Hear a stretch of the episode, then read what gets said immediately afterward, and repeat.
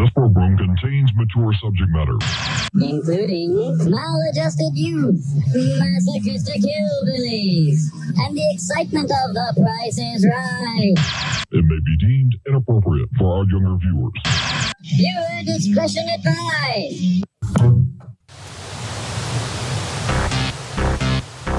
I would like, if I may, to take you on a strange journey. I'm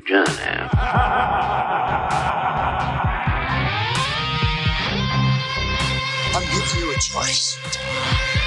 Either put on these glasses or start eating that trash can. You maniacs! What is a man? When we are successful, we will be. We have a real chance with this.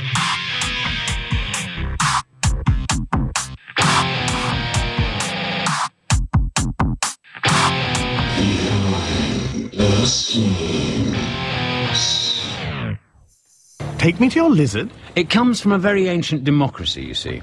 What? A world of lizards? No, nothing anything like so straightforward. On its world, the people are people. The leaders are lizards. The people hate the lizards, and the lizards rule the people. They use brainwashing, reality TV, lifestyle magazines, the usual stuff. If it's a democracy, why don't the people get rid of the lizards? It honestly doesn't occur to them. They've all got the vote, so they all pretty much assume that the government they voted in more or less approximates to the government they want, so they go back to watching TV. You mean they actually vote for the lizards? Oh, yes, of course. But why? Because if they didn't vote for a lizard, the wrong lizard might get in. Got any gin? But that's terrible. Listen, bud. If I had an Altairian dollar for every time I heard one bit of the universe look at another bit of the universe and say, that's terrible, I wouldn't be sitting here like a lemon looking for a gin. But I haven't, and I am. The lizard people. Welcome back to episode 36 of Behind the Schemes. What is today's date? Oh, March 8th, 2021. We got Booberry and uh, Monty here tonight. Malachi couldn't fucking join us because he's got more important shit. That's fine. Yeah, he, he, he hates Hitchhiker's Guide to the Galaxy. He apparently. does. He hates lizard people too. He's a lizardist. Starts spreading salacious rumors of his lizard lizardism lizardism. His lizardisms are going everywhere. uh, how you doing? Excellent, my friend. How you doing tonight? Uh, you know, I'm doing, I'm doing. I'm a little uh haywire at the moment. Just had a massive bout of uh, insomnia, and I've literally spent the last 26 hours working on tonight's episode. so it's gonna be great. I hope it goes for four or five hours of excellency. Oh man, I was uh, I was listening to a show today, Grumpy Old Ben's, and they passed the three and a half hour mark, and you know I really try and listen in when I can live. and they hit that three and a half hour mark. I was like, I'm all for that long run or that long game, but damn, this is this is a little too much. I got got my own shit I got to work on. There is a thing about breaking it up into two parts. I, I agree. So we'll go for as long as we need to go tonight, and if it gets to that point, two parts, and that's it. And that's it. Well, just do it like see, that. here's here's kind of the interesting thing thing I think we have with our setup. I hope Mhm. is it's kind of like we're just grabbing onto threads and we're walking down the web. And if there's a point of intersection that sounds interesting, maybe we go down it, maybe we stay on the current path. As it stands now, um, this is just a little bit of a uh, foreshadowing for what the second half of show for the next couple of uh, weeks is going to be on. Except for next week, we actually have um, Dean Reiner from the Up is Down podcast joining us to talk about unions next week. Uh, same time, Mondays, behindtheschemes.com slash scaly show. You can listen live there. Uh, that's 9.30 Central, 10.30 Eastern. If you want to hang out and chat with us, uh, it's the IRC hashtag green room. Um, what else? Uh, I actually listen to this podcast too. It's it's it's really well done and what very well produced. Like I don't know if we have any new listeners here tonight, but it's definitely uh, something to take some time and like set aside a, an hour or two to actually like deep dive into. Yeah, did you, uh, a lot of really good content? Did you? Uh, did, was it the Libya one that you checked out? Yeah, yeah. I only Holy checked out like shit, the right? first 20 minutes of it before I had to pick up another passenger. But yeah, it was it was very raw. I'll say that. No doubt. No Yeah. doubt at all. Um this is maybe maybe this is shooting shooting the load a little too early. Uh, but I'm definitely excited about it. I'm excited enough that I want to throw it out into the ether to go ahead and just start that process of making it happen.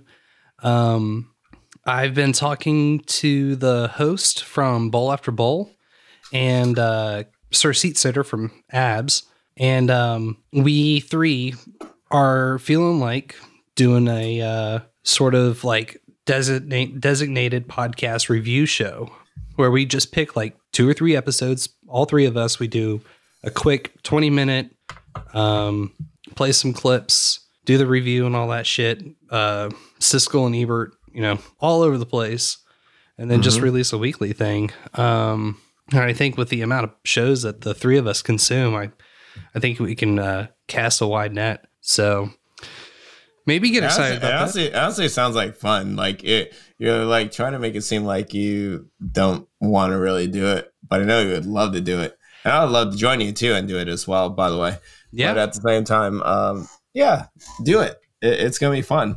It's gonna be a bunch of people who love podcasting, hanging out with each other and commenting on shit. So. Uh, Yeah. If if the audience members like agree with it, you'll see it in your uh, stats later on. So yeah, go ahead and try it out It's because we're still early in our podcast like we don't know what we're doing honestly like we like to act like we know what we're doing but it's like even though we're like what what what, what adrian what are we like seven or eight months in now at this point? nine Uh, months maybe Damn. Well, mean- actually, i mean we, i mean we should have a baby at this point we but we should. We, we got a little BTS baby. yeah Um, did you see the show art that I uh, texted you? I, I did a in my bout of insomnia. I drew up some more art. Um, is this in discord no, I I texted it in the group thread. oh okay then i did see some of it um hold on hold on a sec hold on hold on Uh, as far as I mean, you know, realistically, it's only going to be a, uh, just a short little snippet of whoever's so involved. so, you th- so you drew that uh I didn't draw uh, it, but I did edit it. the the the, me- the mega girl Oh, it's Samus from Metroid. But yeah, Oh, she is kind of yeah. a mega girl. Hell yeah. See. Uh, See. happy That's Women's how- Day. That's how the loop I am. Uh, yeah, it is Happy Women's International Day too. It very much is.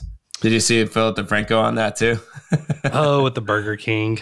Jesus. I'm sorry, that was that was funny. That's when you know you have fucking money. You could just on Women's Day, Women's International Day, just tweet out they belong in the kitchen. We're just kidding. It's our new uh, scholarship program for Burger King women.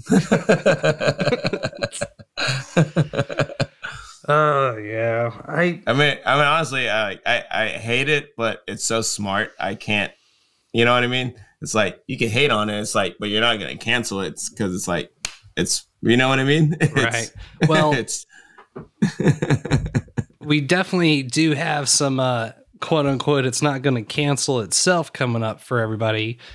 Um yeah, yeah. but there sure. is a, a point of order from last week that I'd like to hit on real quick. Um, I think you watched the video after I'd sent it to you, but just for everyone that's listening in, this is the video I was trying to find of Prince talking on chemtrails. Tell me about Dreamer. Oh, well, um, when I saw the uh, State of the Black Union, Dick Gregory uh, really moved me and a lot of my friends. I show it to everybody who comes over the house, especially white folks, because they need to hear that, you know, so that they know more about all of us. Because um, what he said affects all of us. He said something that really hit home about um, this phenomena of chemtrails. And, you know, when I was a kid, I used to see these trails in the sky all the time. And so oh, that's cool. A jet just went over. And then you started to see a whole bunch of them. And next thing you know, everybody in your neighborhood was fighting and arguing, and you didn't know why. Okay, and and you really didn't know why. I mean, everybody was fighting. So he he started riffing about the chemtrails, and he started to say things that uh, hit home so hard. And I would recommend that everybody try to get what he said online or wherever, and try to get a copy of it and just listen to it because the uh, I was so moved that I had to write the song. The other thing is the first line of the song says I was born uh, on the same plantation in the United States of the red, white, and blue, and we live in a place now that feels just about like a plantation. We're all indentured servants, you know. Um, when I found out there were eight presidents before George Washington, I wanted to smack somebody. You know, I wanted to know why I was taught otherwise. Just tell me the whole story. I'll fill in the blanks, but don't, you know, don't tell me something that you think I'm supposed to know. We're indentured servants and we got a black president now? Hmm. Well, I don't vote. I have nothing to do with it. I got no dog in that race. And for those who would cuss me out and slap me in person if they if I didn't ask you why, Well, the reason why is because I'm one of Jehovah's Witnesses, and uh, we've never voted. And uh, that's not to say that I don't think uh, Barack Obama, President Obama, is a very smart individual, and he seems like uh, he means well. Um, prophecy is what we all have to go by. go by. It it clips there. I'm sorry. Um. So yeah, I I've It's, it's a good place to clip by. I've never uh I've never personally ever heard of the eight presidents prior to George Washington. No, that shit fucked me up when you said that too, man. I learned that from Prince of all people in my fucking lifetime. Did you know that there was eight presidents before George Washington? Because they don't teach me that shit at my high school or any other school I ever fu- fucking went to publicly. It's forbidden Like, knowledge. It's like, yeah, you you don't deserve it or you're not strong enough to handle it type of knowledge. Now, the only thing that I could think of that would even be remotely close in that age age range, or um, yeah, I guess age range, is the 1692 project. But I mean, even that's the, right. even that Right. like uh, came Maybe out the after. boomers even got a hints of it too. Like I don't even know. I don't even know. It's like it, it's a neutered part of history. George Washington was the first president. Actually, I learned from Prince, of all people. Today, I learned he, from Prince. he was the ninth president of the United States, but he was the first president under the under the Constitution that we have today to share. I feel like there's a lyric right there. Washington with his nines. something something nine dollar bill. Okay, that was a stretch.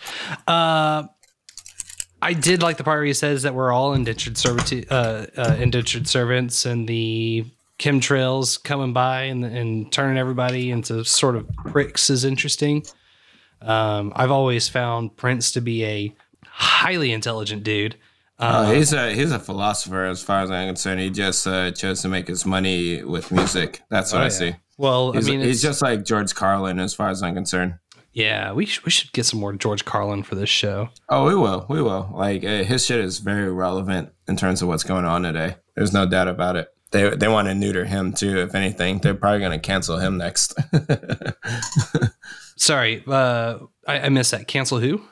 George Carlin next, Oh, if yeah. anything. Yeah, yeah. intern him. yeah, he, he's he's way too raunchy. Like he, he did the seven words you can't say on television. Like, Uh-oh. yeah, We did Yeah. that. you know what I mean? Like it's George. Like, yeah, he, he knew this shit was coming. He saw it. Oh, interesting. Dwaldenham just dropped in our chats. Welcome to the South Texas Weather Modification Association information website. It's a small nonprofit organization consisting of several water districts committed to enhancing rainfall across the South Texas operation area.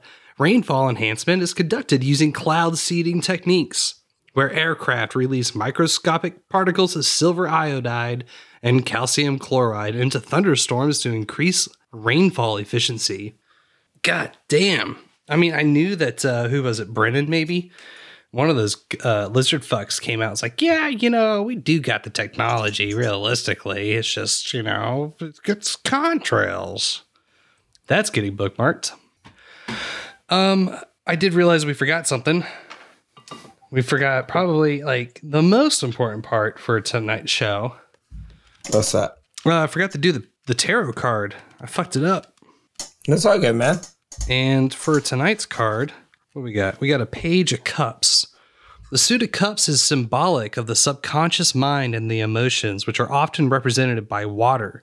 Behind this youth or maiden are rolling waves. The page holds a cup from which appears a fish, a symbol of an idea in the imagination. This figure is sometimes called the Princess of the Waters and Lotus of the Palace of Floods. Choose this card for a boy or a girl with light brown hair and hazel eyes. Interpretation, gentleness, sweetness, kindness, someone who is interested in poetry and the arts, dreamy at times, yet courageous when courage is needed, news, perhaps the birth of a child. Reverse, selfishness and the love of luxury, little desire to create, not much imagination. Neat. Gotta figure out a faster way of uh, getting a picture of these cards and posting them so everybody can check them out. Um, We'll link see. them up. Uh, we'll we'll link them up for you guys uh, soon enough. Either way. Yeah, I'll figure it out. Uh, okay, so last night I was talking uh, talking to someone in the chats, uh, Corcus, who turned me on to something that blew my fucking mind, mostly because I couldn't believe that I had missed it. Monty, are you familiar with Zozo? Yeah, yeah, yeah. Uh, I, I read the links in the uh, card description. Yeah, so Zozo is the um, Ouija board demon, right? Yeah, yep. Uh, it's kind of the inspiration for the Exorcist uh, monster Pazuzu. Um, And I don't know if you remember this specifically, but uh, last year, this would have been sometime before the election uh, proper, and the Joe Biden text number came out, the 30330. Okay. Well, if you take 2020 and divide that by 666, you get 3.0330, I believe, or some capacity. You get Joe Biden's uh, text line. And what Quirkus had pointed out to me last night, and don't forget, we did that match.com, the Satan video. It's like 2020's been hell, but you know, I found my fucking hell mitri- mistress, life partner, hell Right. partner. Um, Corcus pointed out that uh, 2020 looks an awful like uh, a lot like Zozo, if you can believe it, and that fucked me up. I, I, I, I was like, uh, well, I mean, I'm not trying to shortchange you here, but in what sense? Like demonic, lazy, I can't mean- get anything done, or like, I, like I don't know what you mean. I will. I'm gonna go maybe down the demonic route for this one, just based off of some of the stuff that's lined up for tonight in the second half. Right. Um, if you think about the New Order of Barbarians, like most of that shit was pretty dark and depressing. It was not a fun, happy-go-lucky. I, I mean, I'm not trying to brag or be braggadocio right now. I've had some women that told me my penis was dark. what? oh, wait, wait, wait, wait! I got one. For, I got one for you. Hey, champ, that's really interesting. Next time, keep it to yourself.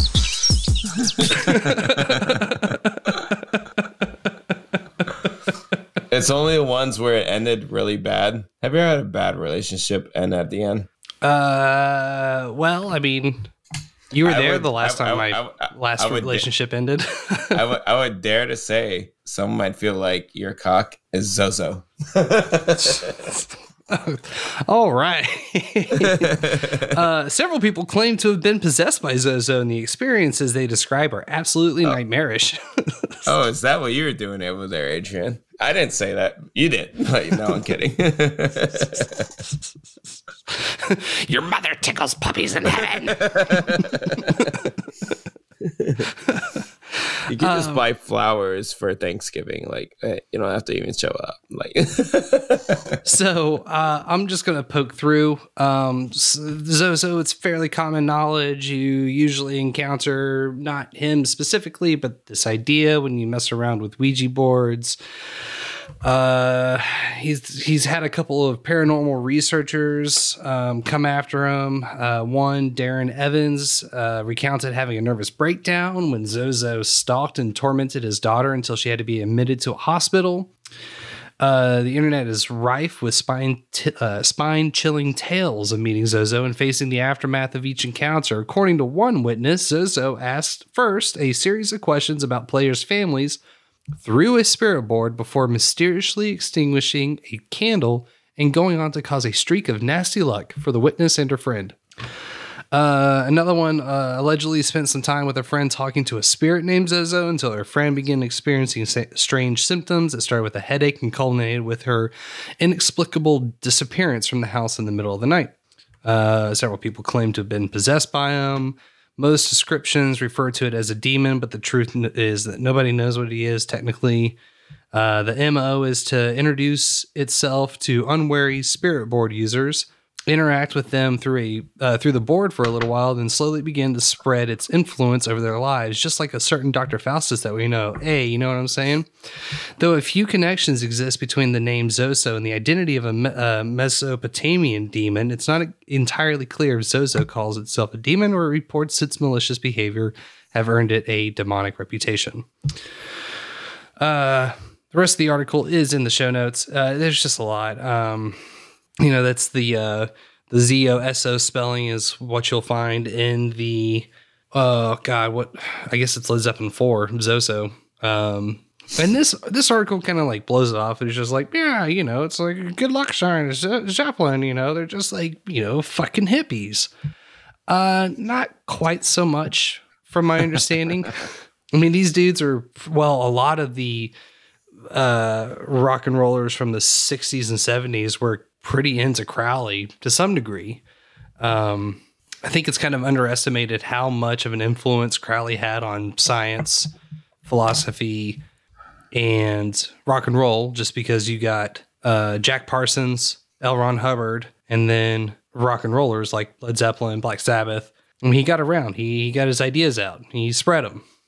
Um, so that that was the only point in the article where I was kind of like, man, you know, you're kind of blowing that off. But uh, if you want to check it out, it's there. It's linked. Uh, most of the show is linked. The rest of it is just like, ah, here's everything. I You're ran out of welcome. time. You're welcome, bitches. Uh, next up, we got Shun the Non-Believer. Most scientists can't replicate studies by their peers from the BBC. Science is facing a reproducibility crisis where more than two thirds of researchers have tried and failed to reproduce another scientist's experiments, research suggests. And this is from.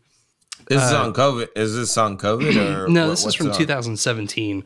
So this this one's a little older, but uh, What, yeah. what what was the study being done for? It was over cancer res- or cancer treatment. According to a survey published in the journal Nature last summer, more than 70% of researchers have tried and failed to reproduce another scientist's experiments. The reproducibility difficulties are not about fraud, uh, according to this person, Dame Ottoline Leyser, director of Sainsbury Laboratory of the University of Cambridge. I'm just barreling through. that would be relatively easy to stamp out. Instead, she says it's about culture that uh, promotes impact over substance. Flashy findings over the dull confirmatory confirmatory work that most of science is. Uh, she says it's about funding bodies that want to secure the biggest bang for their bucks. The peer reviewed journals that vie to publish the most exciting breakthroughs, the institutes and the universities that measure the su- success in grants won and papers published, and the ambition of the researchers themselves. Everyone has to take a share of the blame, she argues. The way that the system is set up is encourages less than optimal outcomes.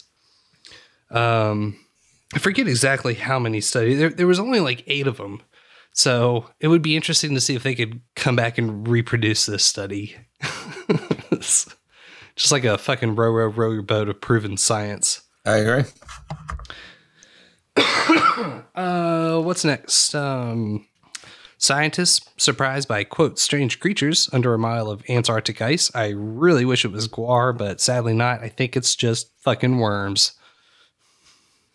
Uh, I was hoping it would be it. Oh, it just just the just uh, Tim Curry or um, uh, God Skarsgård. I'm sorry. I, I said it. I meant the thing. Oh, the thing. The thing was buried under ice. You know, best case scenario. I think I would rather take the thing over they live.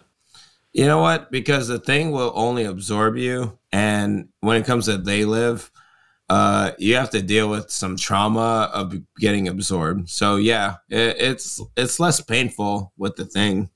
Right, and you get flamethrowers. I mean, it's gonna be traumatic as fuck with the thing because it's like all slithery and like gritty.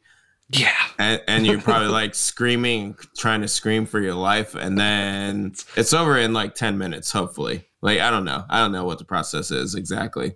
We never get into the science of like the thing and how long it takes for you to be absorbed into its collective, like the fucking uh, Star Trek Borg or whatever. The But- blob. Yeah, uh, but either way, it's uh, it's it's very interesting. Yep.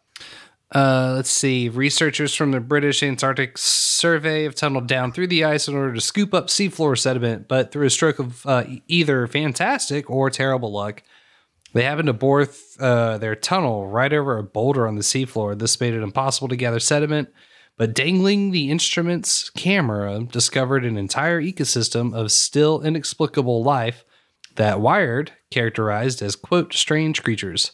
Um, scientists were able to spot what appeared to be a, a film of bacteria, peculiar sponges, and various stalked organi- organisms all stuck to the rock. Uh, they're just not sure how they feed down there because there's apparently no like food source coming in. Which Uh, means they're aliens. They could be aliens. I think there's a lot going on in Antarctica that they're not telling us I about. think there's all kinds of great shit. I think all the aliens are below the ocean that we observe to be the ocean, and that's it. They're already here. Uh, yeah. Well, yeah, yeah. I, I can't argue that. I cannot argue that. They're like we're trying to discover space, and we still haven't discovered every depth of the ocean yet. That's what's crazy to me. Um, we should we should be going like uh total Elon Musk on oh, the it's, ocean. it's like uh, Elon Musk meets James Cameron, John Right, Cameron, right, John, right, James right. Cameron. Yeah, Right. Right. yeah. Come on, guys. You could like, they could do it in style. They could like uh, instead of a space convertible, it's an underwater convertible.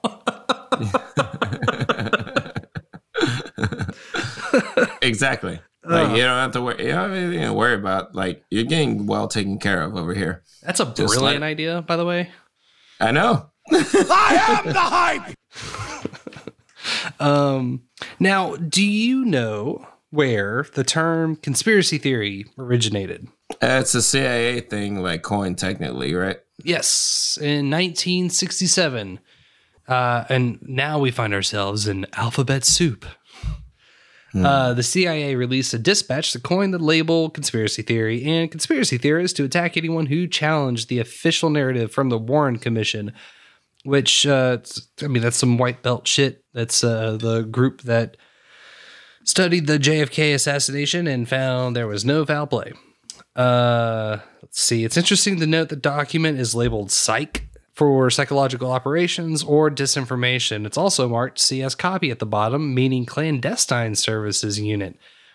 Uh, this document was a FOIA and released to the New York Times in 1976, and we actually have a clip to go over some of it. Conspiracy theory is a term that strikes fear and anxiety in the hearts of most every public figure, particularly journalists and academics. Since the 60s, the label has become a disciplinary device that has been overwhelmingly effective in defining certain events as off limits to inquiry or debate. CIA document 1035 960 played a definitive role in making the conspiracy theory term a weapon to be wielded against almost any individual or group calling the official narrative for JFK false. So, what am I referring to? In 1976, the New York Times did a FOIA request and they got this CIA dispatch in return, and the contents were explosive. The dispatch was marked psych, meaning psychological operations or pure disinformation. In addition, it was marked CS, which stood for the Clandestine Services Unit of the CIA. What this dispatch was, was instructions on how to discredit anyone that questions the official narrative of JFK by labeling them as conspiracy theorists. And it also gave other suggestions on how to discredit people that question the JFK official story. Guess it would help if I unmuted. It's just, you know, weaponized information. Nothing to say here. Move along. These are not the droids you're looking for. Move along. Keep moving. Uh, so after the 60s, the word conspiracy theory, conspiracy theorist, conspiracy started having negative connotation and enough to silence anyone who questions the official narrative. To this day, we still view conspiracy theorists as crazy tinfoil hatters. It's interesting because we kind of touched on this uh, last week, and this is definitely going to be coming up sometime soon. Um, but Robert Anton Wil- uh, Wilson with the Illuminatus trilogy and um, I, I, I still I forget the guy's name who was friends with him, um, but they sort of seeded the whether it was actually real or not, but they they practiced some fucking meme magic and they willed into existence this secretive Illuminati sort of. There's this uh, underground brotherhood controlling everything, and they did it through Playboy letters and all that. So that should be pretty fun.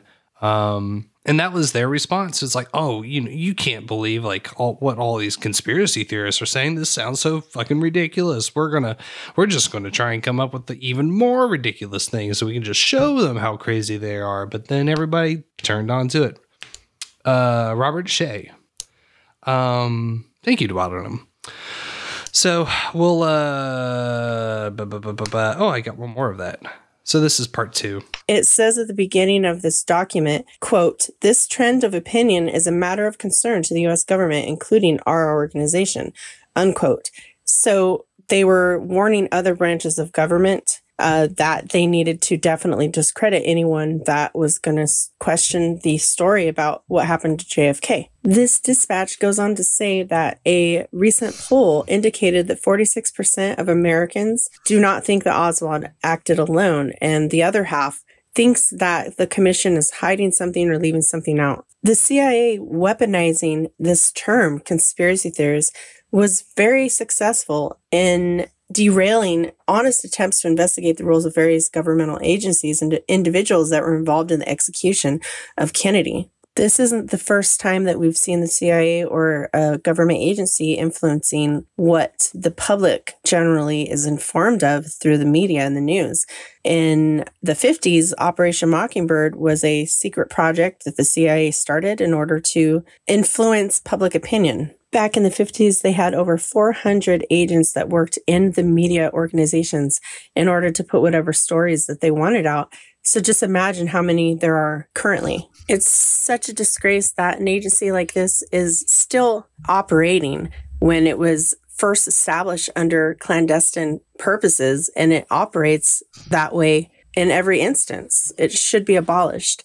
And it's just unfortunate that they use psychological warfare in order to discredit people that are just trying to find out the truth. Sounds fair enough to me. Abolish alphabet agencies. Hey, that even works. Triple A motherfuckers. Maybe it's a stretch. I don't know. I feel I feel pretty good about that one though. You should. Um well, in that regards, you want to hear about the CIA shoving shit up their ass?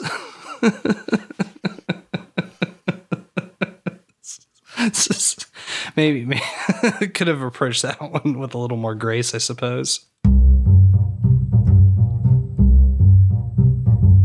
What I see when I look at the rectal toolkit is a great example of problem solving in the intelligence world. Technology is designed to fix hard problems.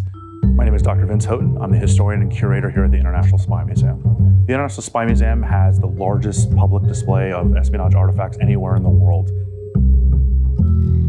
There's so much bass in this one. Time to time, I'll see visitors looking at our escape and evasion case, which is all the tools to help you get out of a bad situation. And you can just watch their eyes as they go from artifact to artifact until they lock on to the rectal toolkit. And, and it's almost like you can see their brain working, and then the light bulb pops. Are you kidding me? What I have in my hand is a CIA issued rectal toolkit given to CIA officers during the height of the Cold War. So the materials that rectal toolkits are made of varies to a degree, but you want to make sure that you have a material that does not have the chance of having kind of sharp edges or any kind of splintering effect because of the sensitive places that we're putting this. it also has to be finely machined. The seals have to be very tight, not only to prevent things from seeping into the actual toolkit itself, but also so that you don't have any kind of sharp edges or ridges that could possibly injure you when you're using this particular artifact. What the toolkit allows them to do is have on hand ways to get them out of a bad situation, to pick a lock, to, to drill your way through a door, to kind of carve your way, uh, to make a small tunnel, or think of all the different ways that you could maybe break out of a jail cell, like the you know things that might people might bake into a cake. Well, these are all encompassed inside this toolkit because guards are going to put you in a place and say, "Oh, the door's locked. We don't have to really pay a lot of attention to this guy," because they don't think that you have these tools with you. And if you do, you have a huge advantage. These people who work in intelligence agencies building these gadgets are given some impossible tasks, and they're trying to figure out ways to solve the impossible problem. So, this is a great indication of that, right? You present a problem, say, if our guy's captured and he's searched, let's say he's strip searched, how do we provide him with the tools to help him escape from this terrible situation? Well, there's your rectal toolkit. And sometimes this is a matter of life and death. Just like that. Just pop it right in there. Fuck the TSA.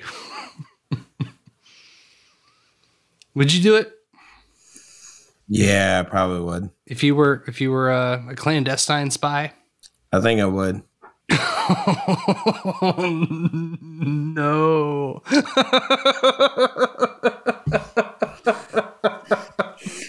It's- they just sent a picture. Oh my god! And it's JFK. I murdered him. I, I'm sorry to tell y'all. it's it's JFK with the uh, Steven Crowder It's a- sign on the side of his. a very sweet deal. Like I, I can't help but be like, yeah, yeah, I would. but it's fucking sucks. It's the Steven Crowder sign on the on the side of the car. It says, "The CIA will just accept my reining them in and cutting their budget." Change my mind.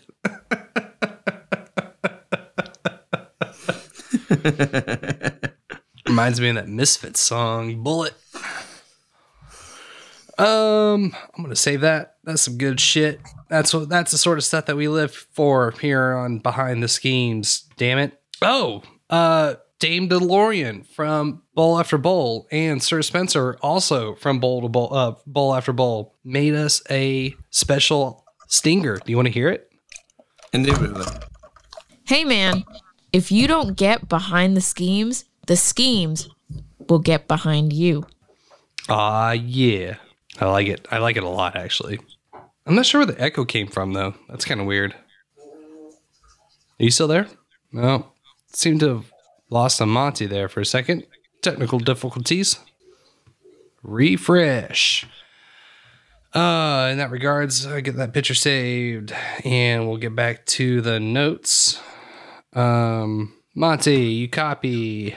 Man, you're doing so good. One of these days, we'll have a flawless victory. Flawless, I say, flawless. And if I was big brain, I'm I would mark this. So I'm gonna go ahead and do that. Um, check. Still there? Hello? No, right here. Oh, leaving me, making me think something was wrong. And I was like, podcaster dead. No, I wasn't like that. Uh, all right, let me get my notes pulled back up here.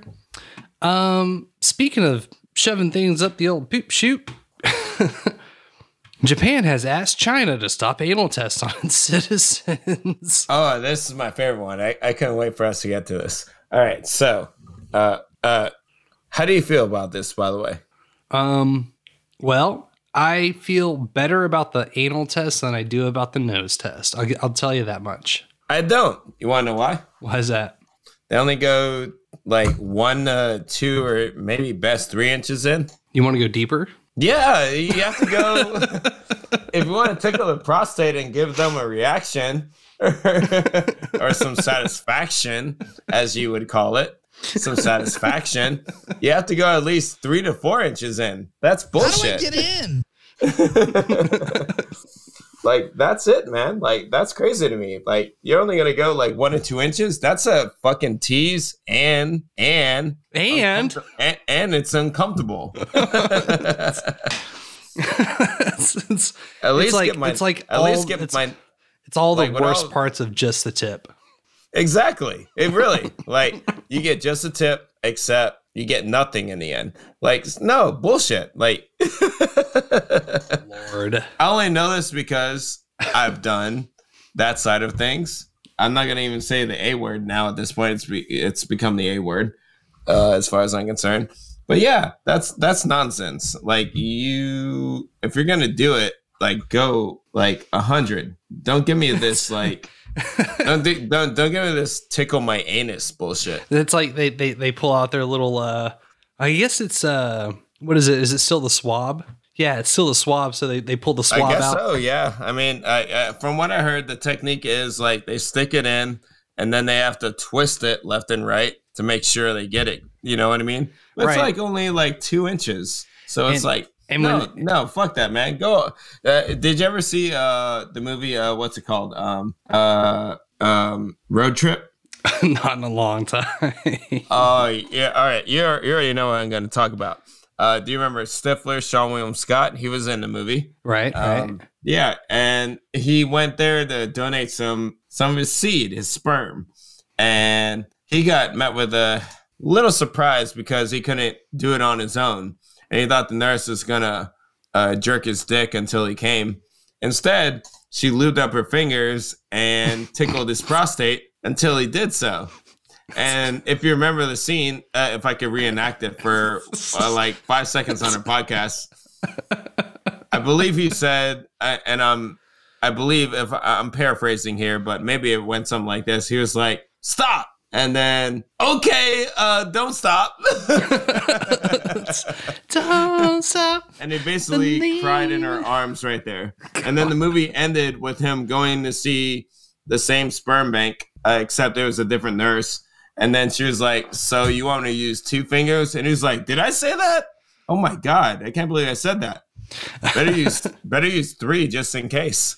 uh, sir, I'm sorry. You were just here three days ago to get tested. It seems to be a little early. It's like, nah, never. Nah, no Nah, way. I'm good. I'm good. I'm good. I was just thinking, it's like, no, I want the big test. Seann William Scott. That's his name. Look up road trip. And yeah, she tickled his prostate. And that's why he went back to see her. Or uh, same clinic, anyways. So, uh, for the BBC, they said uh, some people have complained that the procedure caused them psychological distress. I, I can see that. I mean, it is kind of a compromised position to be put into, to say the very least. Uh, some Japanese have reported to our embassy in China that they received anal swab tests, which caused great psychological pain. Um, it was not known how many Japanese citizens received such tests. Some Chinese cities have introduced anal swabs, with local experts claiming they can, quote, increase the detection rates of infected people. I, I just want to cut you off there for one point. Like, I'm, I'm not racist or anything, but are you surprised that the Chinese aren't sharing their statistics with America? You know, hold on to that thought. I mean, I mean, hold on to been- that thought because I'm I'm I'm there with you. Like I really am. But some of the But- shit that we're gonna listen to later tonight, I was like, what in the fuck am I listening? Because it's just it's so outside of the wheelhouse of anything I've heard in a while. Okay. All right. I mean, all right. So it's a different style of anal swabbings, I guess. But I'll, I'll, I'll, I'll, I'll let you. I'll let you tell me. Uh, just to wrap this one up, uh, at the time of the launch, state media reported those tests have been controver- controversial among experts, and they were far less uh, they were far less efficient than tests in the upper respiratory tracts. The existing tests were preferred, as they believe most people con- tra- contract the virus orally. you know, you're not allowed to do that in New York City. it's it's it's against COVID guidelines. Um, if, you, if you say so. now our uh, our next story, you know, I, I really want to hear Malachi read this one because I want to hear him get all triggered over it. Because I got triggered, and I know if I got triggered, he's going to get triggered all over it. Um, so we'll, Do we'll get triggered on this podcast now? uh, you know, I think, I think, I think we, I think we all, you know, have our have our moments. Um, I know, but It, it gets it's- me it's every always- time too, man. It's always I'm- it's always entertaining though, which is I think my favorite part. and I right. think I think with the way that they describe some of the work that they do in this particular article, I think it's gonna I think it's really gonna piss off. it's like I'm training him. Gonna twirl my mustache.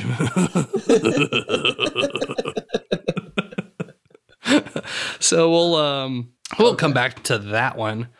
Uh we should do that. Let's see. Oh, so we were talking about theater is never returning. Um on one hand, on actually a lot of hands, on all the hands that I have sitting in my closet right now, I'm leaning towards agreeing with you. I don't know if entertainment's going to be able to back uh, bounce back. I'm You know, seeing a lot of skeletons in the closet on that one. I have to admit. Yeah. Yeah. Uh, I mean, and you know, obviously, you and I both share a theater degree, but man, that's just kind of fucked right now, isn't it?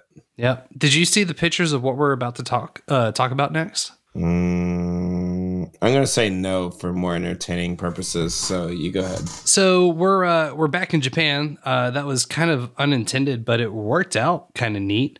Um, there is a theater troupe that figured out a new method of doing a fucking show, and it's called. This has been dubbed "Theater Through the Mailbox," uh, mailbox slot. And to describe the picture of it, it's like a semicircle with these just little uh, flats that they've installed with fixings to make it look like a door. And there's just a simple mailbox slot that they got to sit there and, and watch the performance through. So they got to like lean in and hunch over, and and, and uh, it's a very limited view. And it seems to be a um, sort of a uh, dance focused show. Um, let's see. It's the dance company Moonlight Mobile Theater. Uh, audience members sit on stools, stools in separated cubicles surrounding the stage, each with its own door and letter drop slots through which they can watch the dancers. Ooh, how nice. Uh, the theater company, theater company, began this peephole viewing in December after canceling most of its shows last year because of the pandemic. God damn it. Um, let's see the. why, why, why do the rules have to be redneck though? You know, I just I felt I felt I felt real comfortable slipping right into it. You know what I'm saying? yeah, it's because you're a Southern boy, maybe. Ah, you You're know, I think I think there's I think there's a lot of Southern boys that come through this show. You know what I'm saying? You want them? You want them Southern things, ain't you? gang gang. um there is kind of a bummer quote right here at the end. If we don't do it, artists will lose opportunities to dance and act. Uh, we want to propose this as a model to bring audiences back to theater theaters.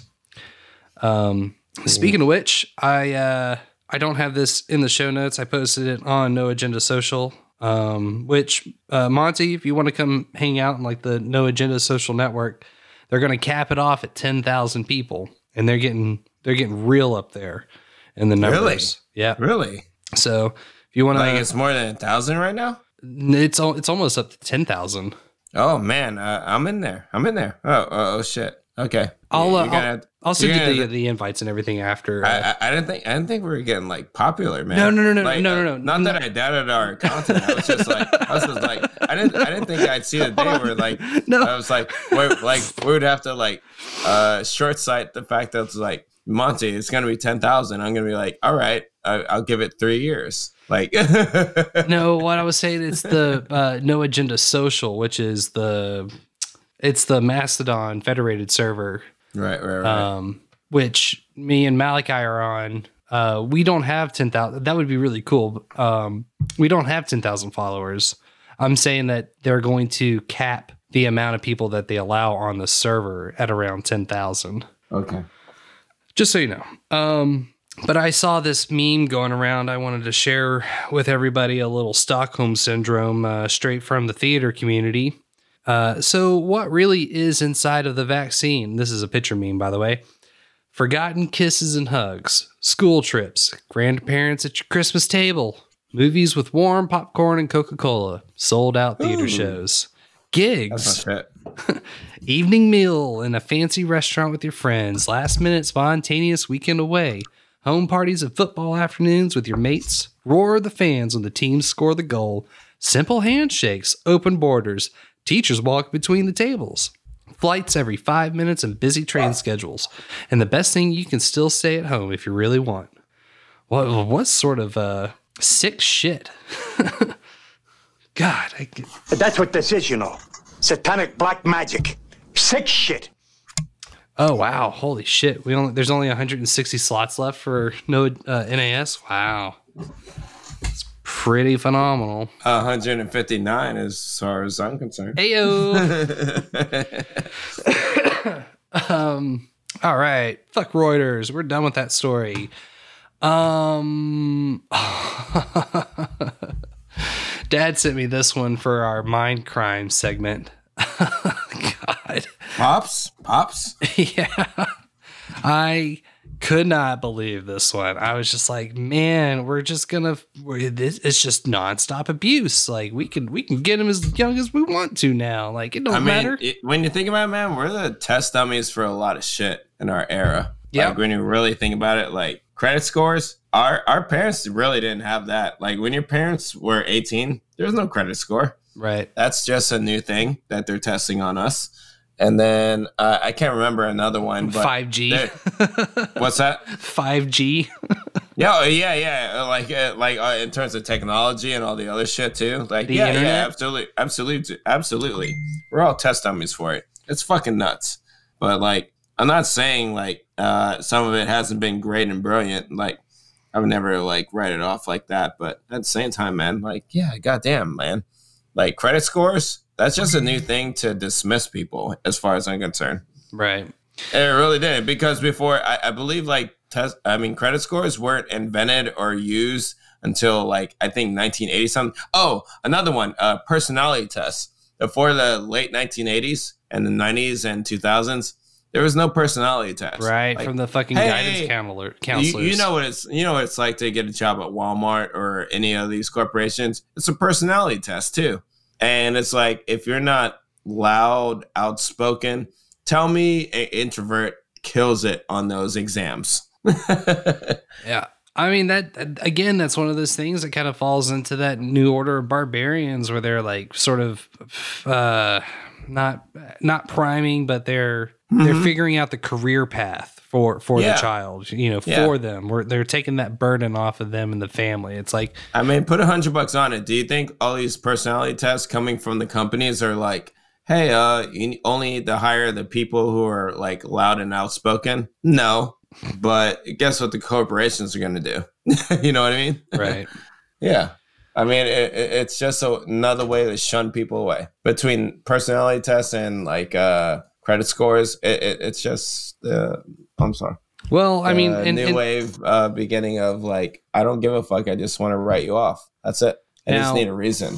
the, the Now interesting the interesting thing is, I mean, these Without personality actually getting to tests know you. like le- legit, you know, it, could you not argue that it's sort of the same vibe with social media? Like you've got to stay within a strict set of lanes that you're not Mhm. supposed to step out of, uh, not supposed to talk, comment, or question certain things, or you you face this um, this issue of being deplatformed since cancel culture is now officially canceled, never existed. BT Dubs. Just hope I hope everybody caught the fucking memo. If you're still on fucking feedback, um, but we'll that we're getting a little ahead of myself. This is a brand new toy that you can get your kids today. Yeah. Quarantine taught many of us how to work from home like a boss and save up our coins. Now Fisher Price is here to teach your kids the same. Now here we have work from home office playset and the Smart Stages piggy bank. Allow your little mini-me to dream big as the boss of their own empire or imagine that they're working just like mom or dad with the work from home office set. This eight-piece pretend playset includes a pretend laptop with fabric keyboard that can be folded back to turn the laptop into a tablet. Also included are four fabric apps to attach to the computer screen, a wood smartphone and headset for all those important business calls, and an on-the-go cup for kids to sip their favorite beverage. Urgent calls from the cat, the busy business requires immediate attention. It's easy to carry around from room to room, but note that there is no storage when playtime is over. Children want to act like adults, and this allows them to be just like mommy or daddy and have their coffee, phone, headset, and computer, and to be an important business person. Fucking vile of post for this happy work pills. from home office set. It brings forth a lot of creativity, imaginative play, and it's well made and sturdy. As for cons, there's only one little small issue, and that is that no storage is available. I give it four out of five stars. God. Here's my thought. Why not just give the kid a fucking tablet? Yeah, that'd be a hell of a lot easier. it's like It's not that game of like overcorrecting things and and then you like do too much shit and now you don't know what the fuck you're doing anymore. Yeah, well- because because you're honestly the Me Too movement or something like that. Like one of those. Like it's stupid. Like you can't like it, it had good intentions at the beginning. It had good roots. And now you're you, you don't know what the fuck you're doing over there. the uh, It's scary. It's a little scary to me.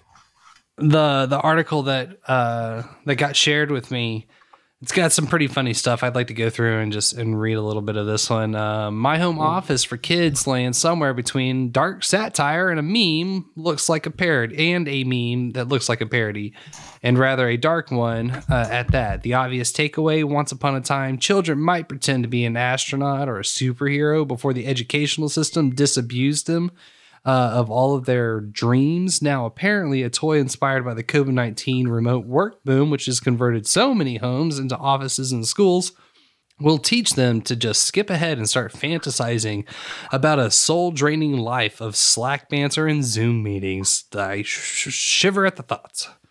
This flew so close to satire that the truth on the internet arbiter, Snopes.com, I am the arbiter of truth and justice. Taste the bottom of my boots. Snopes.com.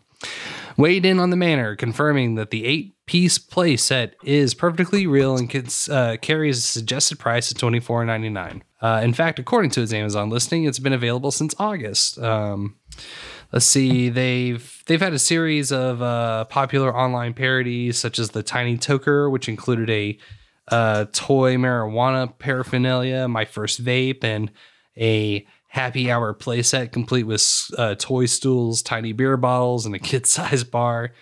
Um, let's see.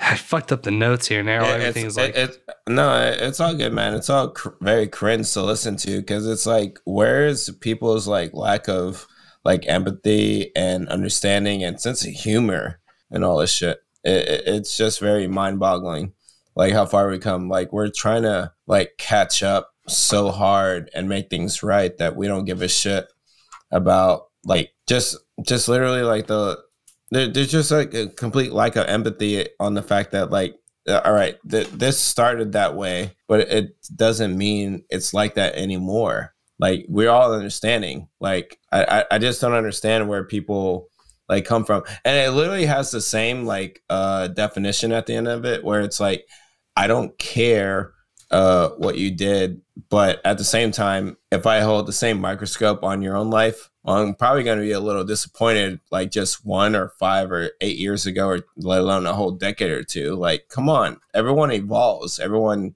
grows. That's evolution. You're not the same asshole you were hopefully 20 years ago. Right. It's okay. It's okay to actually change and make mistakes. I'm not saying everything you did is like within omission but you, you at some point like yeah own up to it and it's all right like I, I forgive you and let's move on i think you're a better person Uh, well, would you like to skip No More Room in Hell for tonight? And we can go straight into, uh, I like this title a lot. It's not going to cancel itself.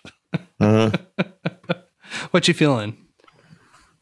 uh i'm feeling it's not going to cancel itself Um. So yeah, uh, I guess there was just a fucking explosion of memos going out on the social media, like I had uh, stated just prior. Um, lots of posts about cancel culture, lots of memes about cancel culture, lots of fucking articles about cancel culture. I guess it's got something to do with uh, Jim Jordan at the CPAC. I haven't seen it. Uh, I can only imagine. It's like rah rah rah, fuck cancel culture, which I tend to kind of agree with because I don't think um, I don't think uh, for the most part that people should be expelled from a place of employment for suggesting uh, or stating a specific moral, religious, or just uh, sincerely held belief. You know, oh, uh, political. uh, this is outside the um, norm of us, but uh, how do you feel about Pepe Le Pew? Because we didn't have we didn't have that on the agenda today, but like seriously, that's on that's on the cancel culture list right now. Yeah, I mean, uh, well, okay, so Pepe Le Pew, why is he being canceled? Because he's too sexually suggestive and suggestive, and he like perpetuates rape culture, according to some people.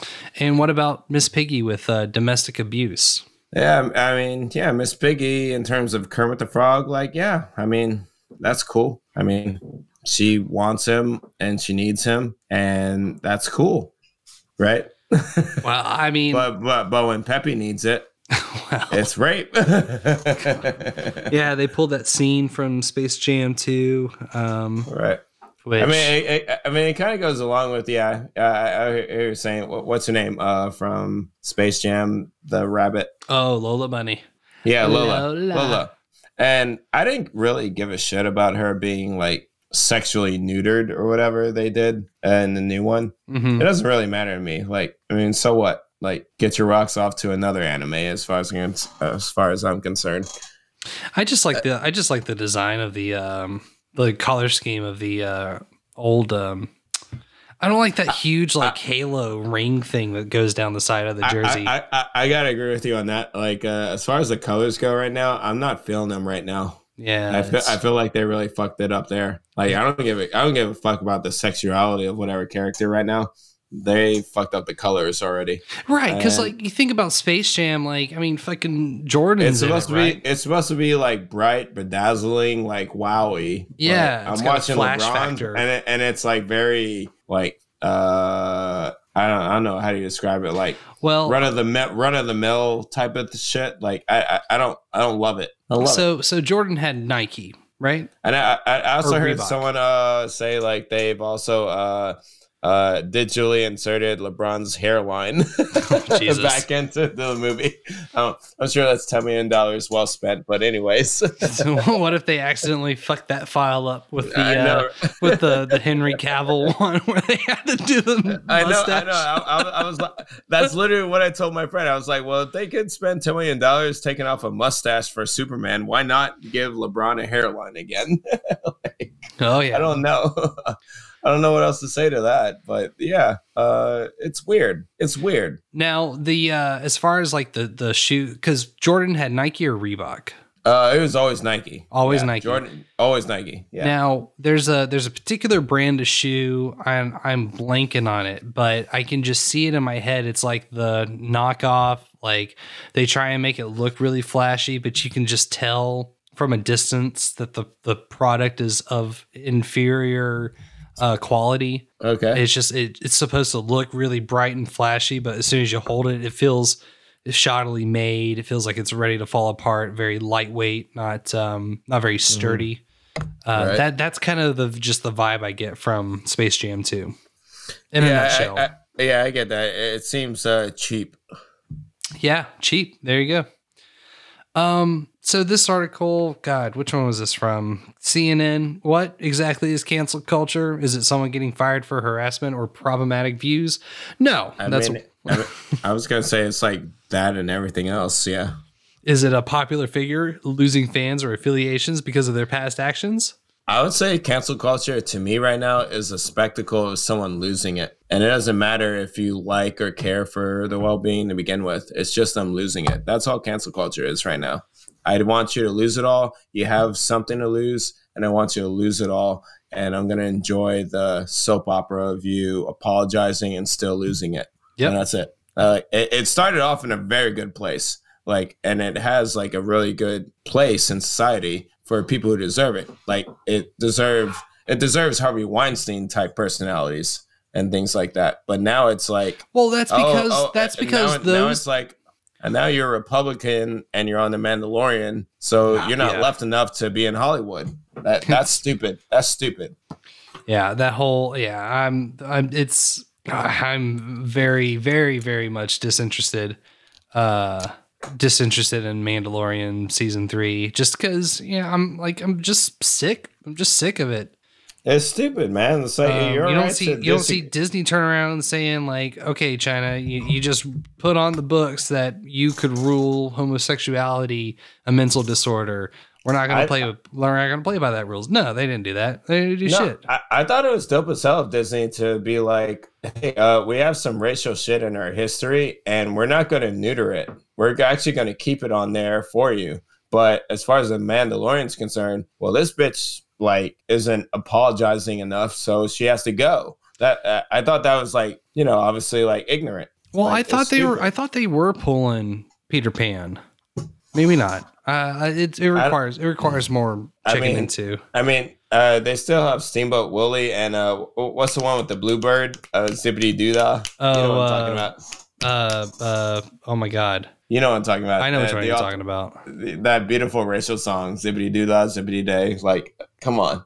my oh my, what a I watched that shit in. day. I watched that shit from like third to sixth grade, like on a regular. Um, yeah, it's gonna bug me now that I can't think about it. But you Uh, know what I'm talking about, and that's that didn't get canceled, but because Mandalorian is popular enough, it, it, it's just chiming in on whatever is popular, and if you're famous enough, I want to take some shit from you. That's what cancel culture became, in my opinion, in 2021 and 2020. 29 It- I mean, it's it, it started off like it with good reasoning, but now it's just like it's just a means of control and bullying. That's all it is to me. I mean, as far And as I as think far I as that's the- the- unfortunate. as far as the Harvey Weinstein stuff is concerned, I mean, motherfucker, I'm fairly certain broke some laws. Yeah. Um, And, as far as I'm concerned, people still start fuck all the time in Hollywood. As far as I'm concerned, you're trying to tell me like everyone in Hollywood has their role because they're the best actor? Go fuck yourself. I'm Like, tubing right now. serious, like se- like seriously, you think there's no one out there that won't fuck their way to the top? You're crazy. You're crazy. You keep working as hard as you will, and your like associates beside you is like, yeah, you, you're such a hard worker. I'm gonna fuck my way and get that role over you. like, like. I, I I- think it goes both ways, man. It's like I- there's I- people there's people who are obviously obviously like uh, uh how could I so well put it?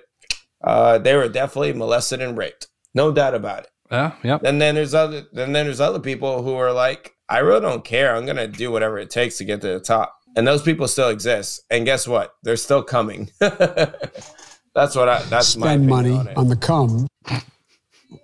I'm serious, man. Like, yeah. All Song day. of the South. Yes, Mama Berry. Thank you. Song of the South. Song of the South. Yep, yep, yeah. I mean, it, it it's just mind boggling to me that people act like shit changed just because we got rid of Weinstein. No, no, no, no, no, no, no, no, no, no, no, no, no. No, he's just You a guys- fucking. He's not even the tip of the iceberg. He's He was just the face of it, if anything. not even the face. about- like right, right. because you know the there's take the oh my god who was it? The Roman Polanski. How many people Mhm. signed his fucking papers? Like oh no bring him back. This guy fucked a 13 year old uh, back in 1970, whatever, and won an Oscar in 2011 for The Pianist. yep. Mm, just waiting for him to get canceled. Sitting on the fence waiting for Roman to get canceled. Cancel and all the actors that come that went on that stage and said like, "Hey, you shouldn't be canceled." By the way, uh, Meryl Streep, how many times did she thank Harvey Weinstein? oh yeah She's not. She's not getting Oprah? canceled anytime soon. yep You know, all of them. Clinton was photographed with him yeah I mean that that's that's yeah. a, that's a whole little tangenty thing um I mean, dude, that's a whole fucking episode on this podcast, as far as I'm concerned. Well Oh, I- oh, oh, oh, oh! By the way, uh, who's the latest sweetheart? Um, what's her name from the Hunger Games? Jennifer, uh, Jennifer Lawrence Jen- yep, yep. Oh yeah, I, I I can remember at least three or four speeches when she won her Oscars and Oh, Golden Globes. Thank you, Harvey. And then, like, not even like three or four years later, he canceled. No one asked her anything now, though. Didn't see much from. Well, I guess you know Hollywood shut down and all that. Well, well, I guess she didn't have to fuck him to get the role, right? Uh, yeah, this, this, the CNN article You know saying, just though? like uh, That's what I mean, though. It's like you can't even ask a question. Yeah, I don't think uh, there's ever going to be any stop because there's just so many people that are complicit uh, and have been complicit for so long. It's just a it's house of whole- cards. It's a house of cards, literally. It is fucking It- they- Spacey right there. the whole industry is built on what can you do for me right now, Yep. and how do you get the role? and it gets really fucking creepy when you think about how much clout these stars have in I mean, influencing people. I mean, can you blame them? I mean, look at it. Look at the whole thing. It's disgusting. like when you actually think about it, it's like if I do this and I'm in this picture, then I have this much influence, and that's it. that's why. That's why there's no more uh, movie stars anymore. By the way, it's been uh, so overly saturated, and I think for better reasons. I, I'm glad it is. But like, when was the last time you saw someone say like, "I'm gonna go to the latest Jennifer Lawrence movie"? Mm, nah, yeah, it's not really star driven. It's uh, No, it's it's it's um content. IP driven. Yeah, yeah, absolutely. That's all it is. Um, I you know it's, this it's this more than ever. Like, what have you done for me lately? That's it. You're not even a star anymore. There's no Schwarzenegger. There's no Stallone. There's no Jean Claude Van Damme. It doesn't matter. Like, you're just a person and an IP. Well, yeah, I, I was going to say and and you can and you and you can be replaced too at any given moment. How many Hulks have there been? How many of uh, Spider Mans have there been? Well, It shit, they, they could they could just fucking deep fake you at this point. They could, Right?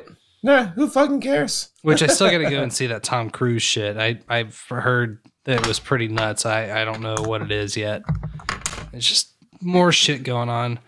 Um, the other cancel culture, uh, it's called the real case of censorship. It's from the Rolling Stone. Um, essentially, it's just sitting here railing. It's like, oh, you know, Republicans and right wingers, they don't give a shit about cancel culture. Um, and they do mention CPAC speeches and social media accounts to decry people being forced to change what they say in the name of mob sentiments. Um, I guess two years ago, a fourth grader teacher, a fourth grade teacher in South Carolina public school, asked students to write an essay to society on any topic that the principal was then going to collect into a booklet for the entire class and their families. One of the students in the class submitted a paragraph for this assignment on a topic that she cared deeply about, but when the principal went to compile the essays into the class booklet, the principal decided that the essay topic was not appropriate, would be disagreeable, and would make other pa- uh, parents upset.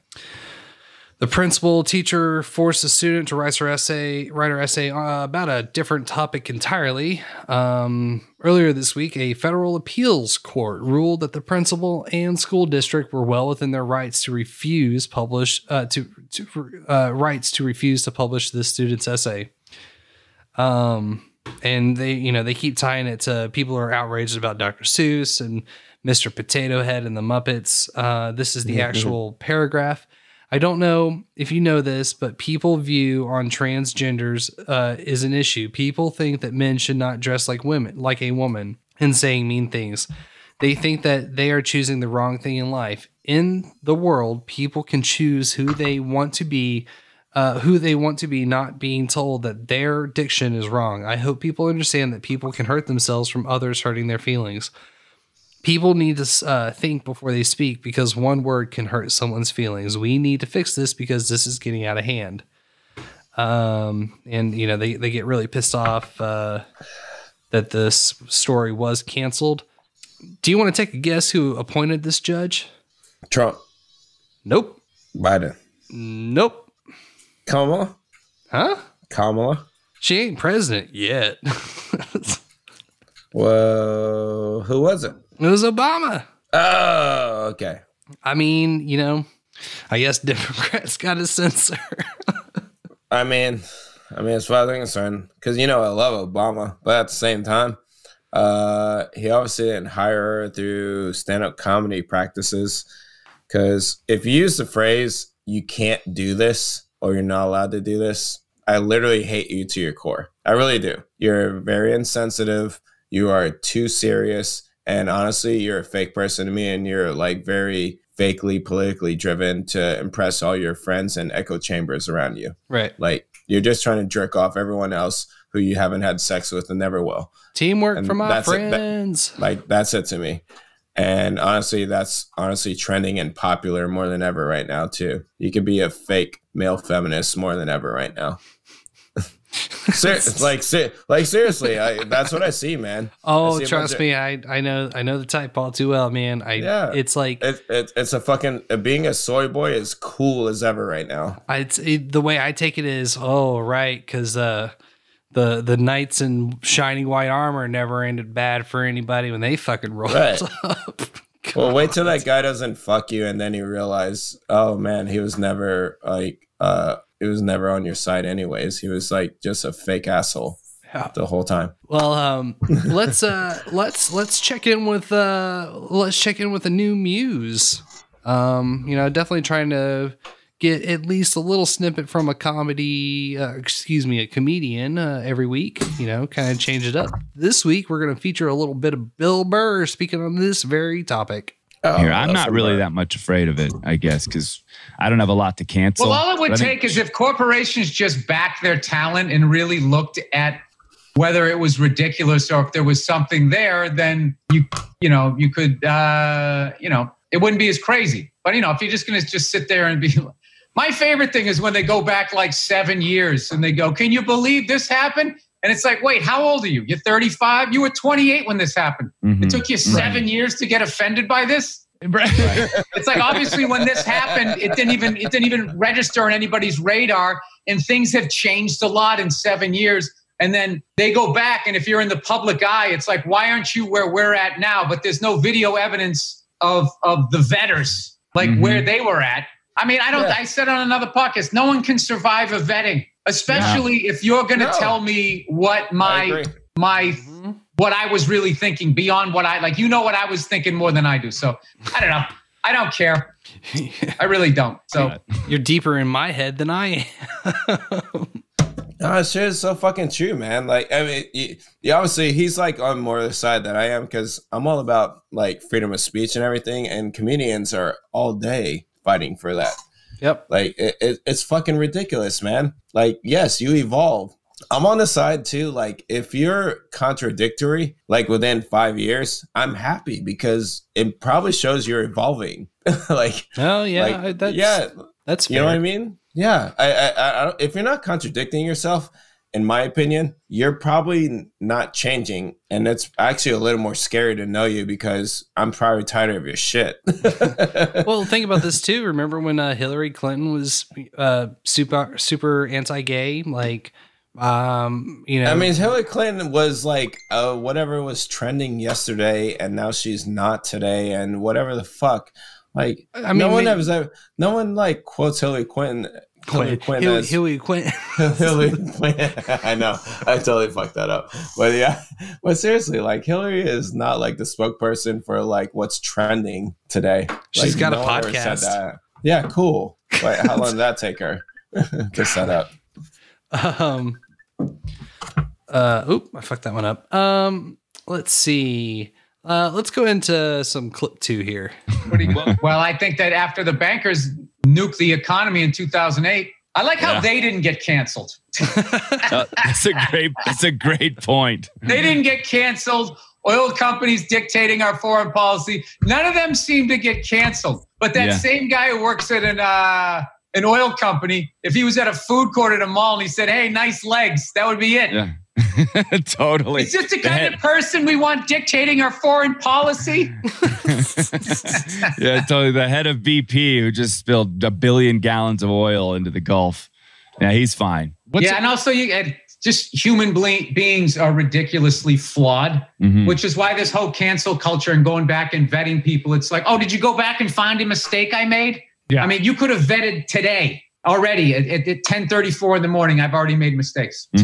right. but but those I who haven't are said anything that I regret yet today. I don't think. those who are doing the today's early. canceling, by the way, are basically saying that they're living this perfect existence, and you know you don't measure up to you know, their fake uh, persona that they're putting out there because nobody truly lives. Well, like they also that. act like they speak for everybody, and Yeah. they Oh, they that's don't. what What they are is they're most. very smart in Oh, that yeah. they know how they know where the money's at. Yep. They are, again, the arbiters of truth and justice. Taste. I know it's bullshit, man. I fucking hate it. I, I can't stand it. These people who want to speak for everyone, and honestly, most of their friends are really nice, and they really want to tell them to shut the fuck up. I, we know you mean well, but honestly, we never called you Martin Luther King, and you never will be. You have 500 followers on your Twitter. Shut the fuck up. like, to be honest, like you, you are that person. You're very good at making a good run in a, uh, I guess, a uh, bar scene, but otherwise, you kind of need to shut the fuck up because no one cares what you have to say, really. And that's about it. You're very good at uh, making a lot of noise around nothing, though. Yep. Going right for the wallets. I mean, it makes sense, you know, Mhm. it definitely makes sense. And Uh, that's all, that's all they have, man. Let's go for the wallets. Let's go for people who have something to take down. Because if you don't have anyone to take down, you're quiet and you're useless, and you need to shut the fuck up. So Hey. they don't want to shut the fuck up, so they go towards someone who has something to lose. Well, you know what else they say? Silence is violence. Mm. Uh, let's do. Uh, I got two more clips for Bill cool, Burr. man. So what they do is they put pressure on the money, and uh the corporation is mindset is if if this is losing money, get rid of it. Corporations are not into right and wrong. They're not into human beings. They're not into nature. They're not into the environment. They're into making money. So all they have to do is put pressure and make it seem like the person they're in business with is going to be a liability. Then they just get rid of them. And the reality is, is if they just wrote it out for three days, you know what Yeah. they're like? Cancel culture. They're like a, they're like a pack of meerkats where they got like this giant poisonous snake and they're all just sitting there lunging, lunging like they're gonna do something, and it freaks the snake out. Even though the snake would all have to do is just bite one and kill it, they just sort of psych them out. And the bottom line is, is there's, and I'm not saying that everybody that they they've criticized is you know is not worthy of criticism or everything, but the, just this whole thing where you know I like when they cancel somebody and as especially as a comic. Which really seems to be the big thing. You can be mm-hmm. a banker. Oh, We were saying when you know, for some Oh, reason, yeah. the bankers in 2008 didn't get canceled. You know, but if you tell like a, a a a transgender joke, whatever you're supposed to say, and it doesn't go the right way, then then you're done. You can cook mm-hmm. the economy, right? And have the greatest generation eating dog food for the rest of their life, even though they paid into this system. That's fine. But if you tell a joke that they don't like, all of a sudden, and then what I love is is if the comedian so continues on and wants to go see a show and has sold out the show, they then attack the club owner or the promoter and put pressure on them. So it's like, well, wait a minute, hasn't this the people spoken that Right. they want to go? They still want to see this guy, or at least Mhm. these four, or five hundred people, Mhm. and now you're you're you're you're parenting these adults. So I just think it then then it becomes like you know it's like well what are you guys doing because now you're kind of becoming like the Gestapo of the uh, of of um, I, I guess I don't know society how people are supposed to think. I love it. I mean, he, he comes right out, fucking nails it. I think He at does, least. man. It's Bill Burr, man. I think He's it's real. I think it's this is a really dangerous, very volatile mentality. Um, Uh, shout out to Bill Burr and his podcast. It's called Monday Morning Podcast. Check it out if you ever want to just lose a couple hours to hearing some real conversation, and intellect. I'm gonna I don't do think that he's right like I, I don't think he's a genius by any means, but he can. How could he be? He's from he- he- Boston. yeah, I know, right? But he'll give you some experience, then you'll be like, "Man, why do I keep listening to you? Because you're just a regular guy, I guess." Oh, I love his descriptor. Bill Burr, uh, Bill Burr rants about relationship advice, sports, and the Illuminati. uh, I, I love the fact that he invites his wife uh, now on the podcast, and she totally deconstructs uh, everything he has to say. Sometimes I think it's awesome that their relationship relationship goes to the fullest. Love it. Love Oh, hearing wow. it. Love listening to it. Seriously, like uh, I think her name is Nina. Listen, Nina. She will totally deconstruct everything Bill says because obviously she sleeps with him every night, and she fucks him up all the time on his podcast, and it's fucking awesome. And she does it. She does it in a completely like positive relationship way that I mean, honestly, you wish you had.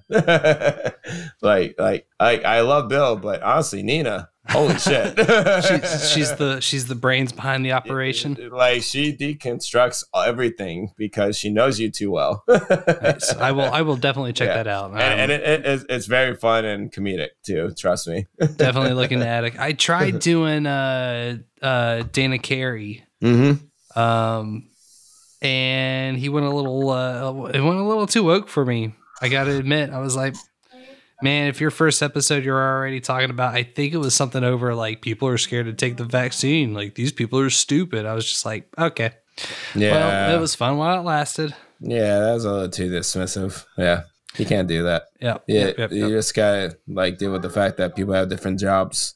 So I think that brings the official working list to Tim Dillon, Theo. Mm. By the uh, way, on this podcast, if you take the vaccine, I don't think you're a simp. I don't think you're stupid. I think you're just trying to do the right thing and you're trying to move on. I, And I think that's okay. I am going to take the um, other option and plea with people, please, please don't do this shit.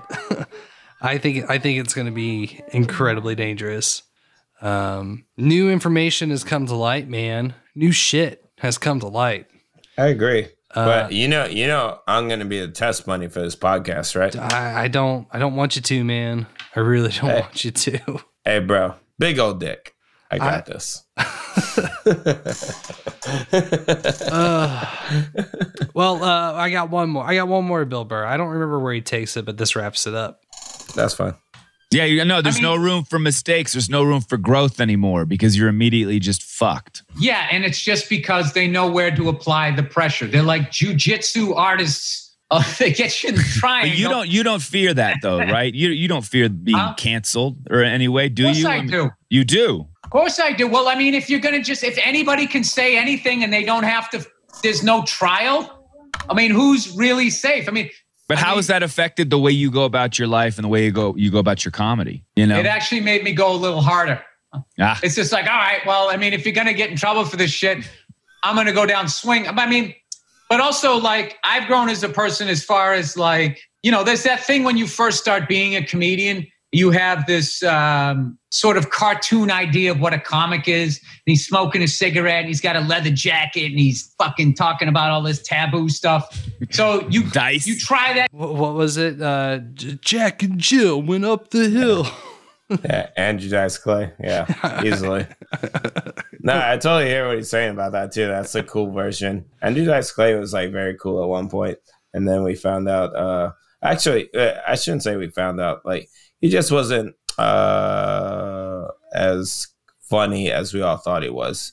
But uh at the time, he killed it. He crushed it. Yeah. Crushed it. He's got some. He's got some. Uh, I, I it's all the the nursery rhyme shit naturally for me. Um, Mhm. but uh, yeah. Ja- You try the jacket on. Hey, am, am, I, am I a Bill Hicks guy? Am I Lenny Bruce? Yeah. Bill Hicks. And Right, you know, right, you, right. you I went through that period and it's just like that's not who I am. And then when my life was not going the way I wanted it to, and the more I was sad about not finding love, not getting married, not having kids, the more I was trashing women, the more mm. misogynistic my act got.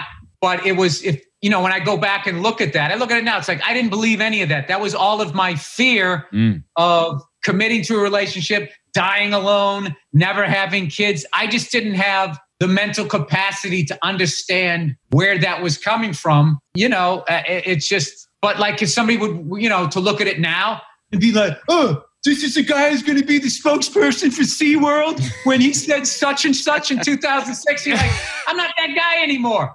I don't believe any of that stuff. But it's it's like it's on video. It's it's like the but but but Nazis. is your So is listen to this. go, Listen yeah to go this go right go, here. go. The Nazis' crimes are on video. Yeah. They're never getting let off the hook. All of those other guys, Attila the Hun and all these lunatics, Stalin doesn't have enough video. He didn't have enough video Yeah. To get to, to really stick. God. I agree. I agree, man. Like it- it's bullshit. It's bullshit.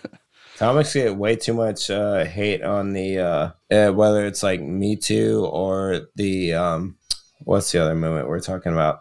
Cancel culture. Yeah. It- it's all it's all the same shit to me, man. Like I, I I can't stand it. It doesn't belong here. It does. It just really doesn't. These guys are trying to make you laugh for a living. That's it. Let them try. I If it's a shitty joke, don't laugh, and they know they need to work on some shit, and that's about it to me. I have a sneaking off it. suspicion that Gamergate ties in in a bigger way than what it appears to be.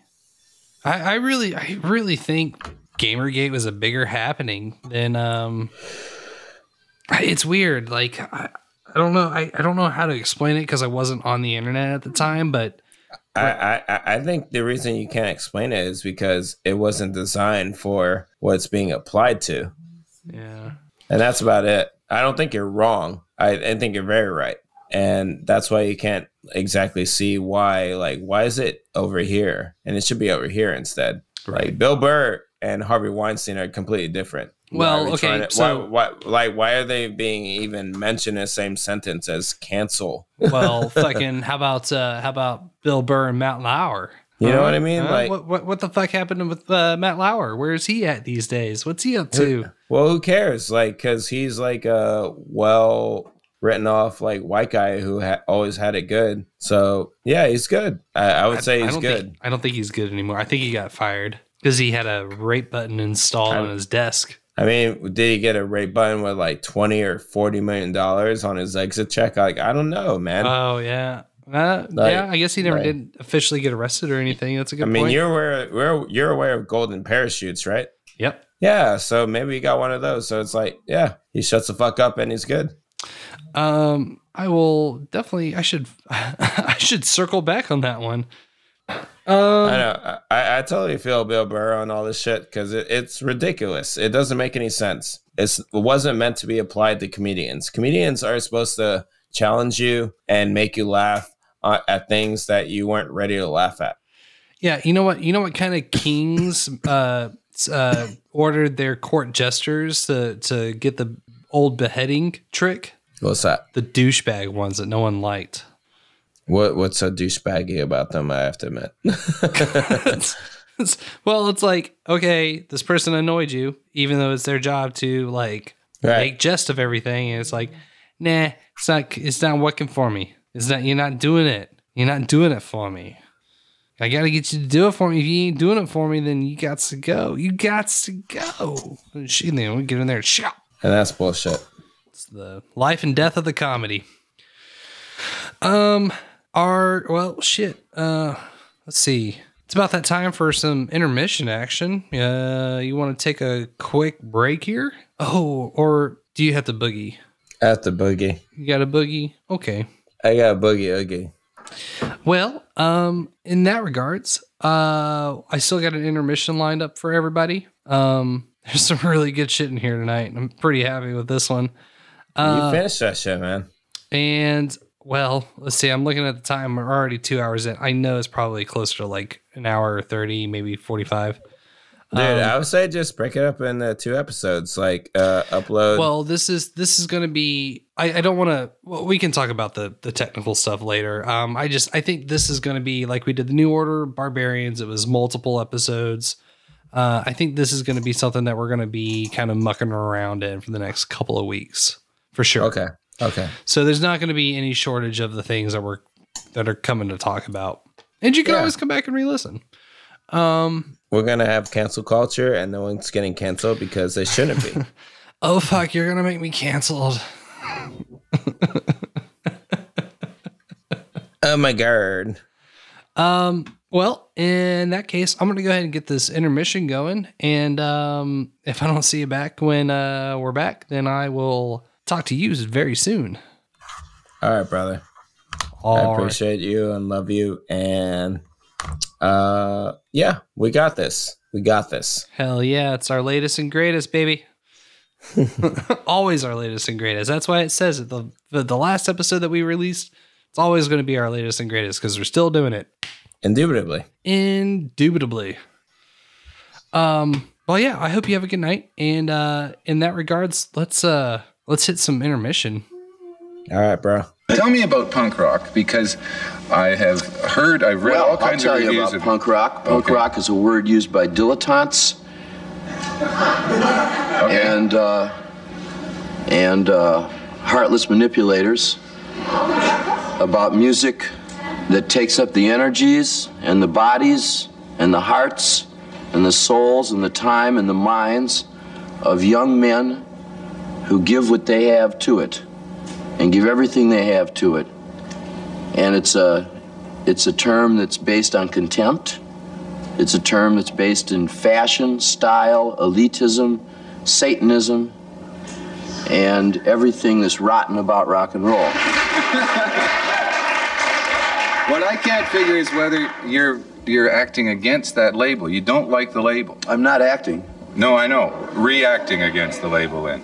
Respond responding angrily to the label. You don't like the label. Is that right? I don't like to hear it come out of someone's mouth. Okay. Where do you like to hear it come out of?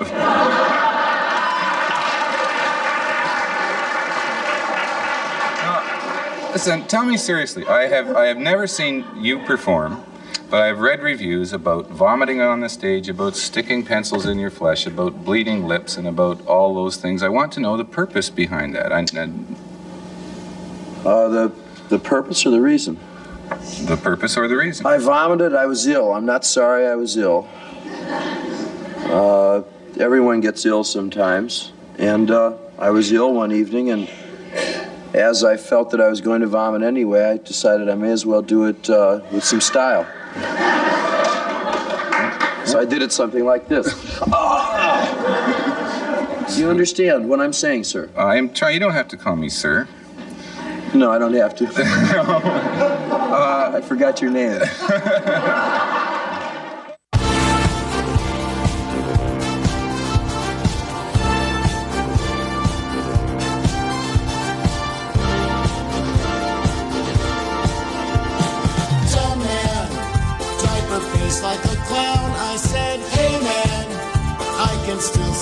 frown. I said, dumb man, brand new cure has been found. There's no need to be infected. Dumb man, there's a thing you should know. I said, hey man, the new jab's ready to go. You can take it, and I'm sure you will find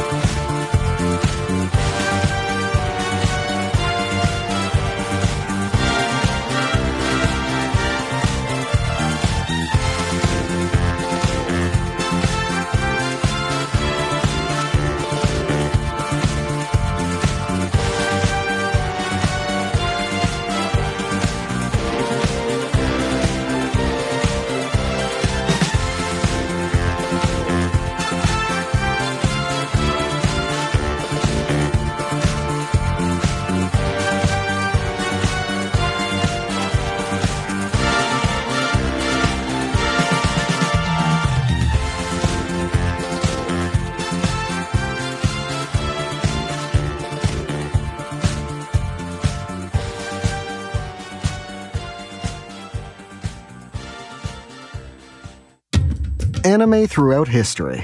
Figure 1. When Oedipus reached Thebes, he encountered a sphinx. If you want to pass this point alive, you must answer my riddle. Explain to me the plot of Neon Genesis Evangelion. It was at this time that Oedipus knew he was in trouble. What's the matter, Sphinx? Too deep for you? Go watch something more your speed. A baby anime. like Lucky Star. Defeated and ashamed, the Sphinx had no recourse but to let him pass.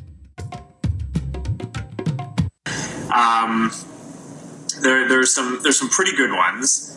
Uh, especially, you know, one of the crazy things when you do these live Q and A's is some of them are very silly. So we got one. Mark, are the allegations true that you are secretly a lizard? Um, I'm gonna I'm gonna have to go with no on that. Uh, I, I am I am not a lizard. Um, but you know, keep the high quality comments coming in, please. This is uh, surely on track to be uh, a great live Q and A if we if we continue getting stuff at, at that level of quality. Um, there- there's actually a lot of funny stuff in here in here too.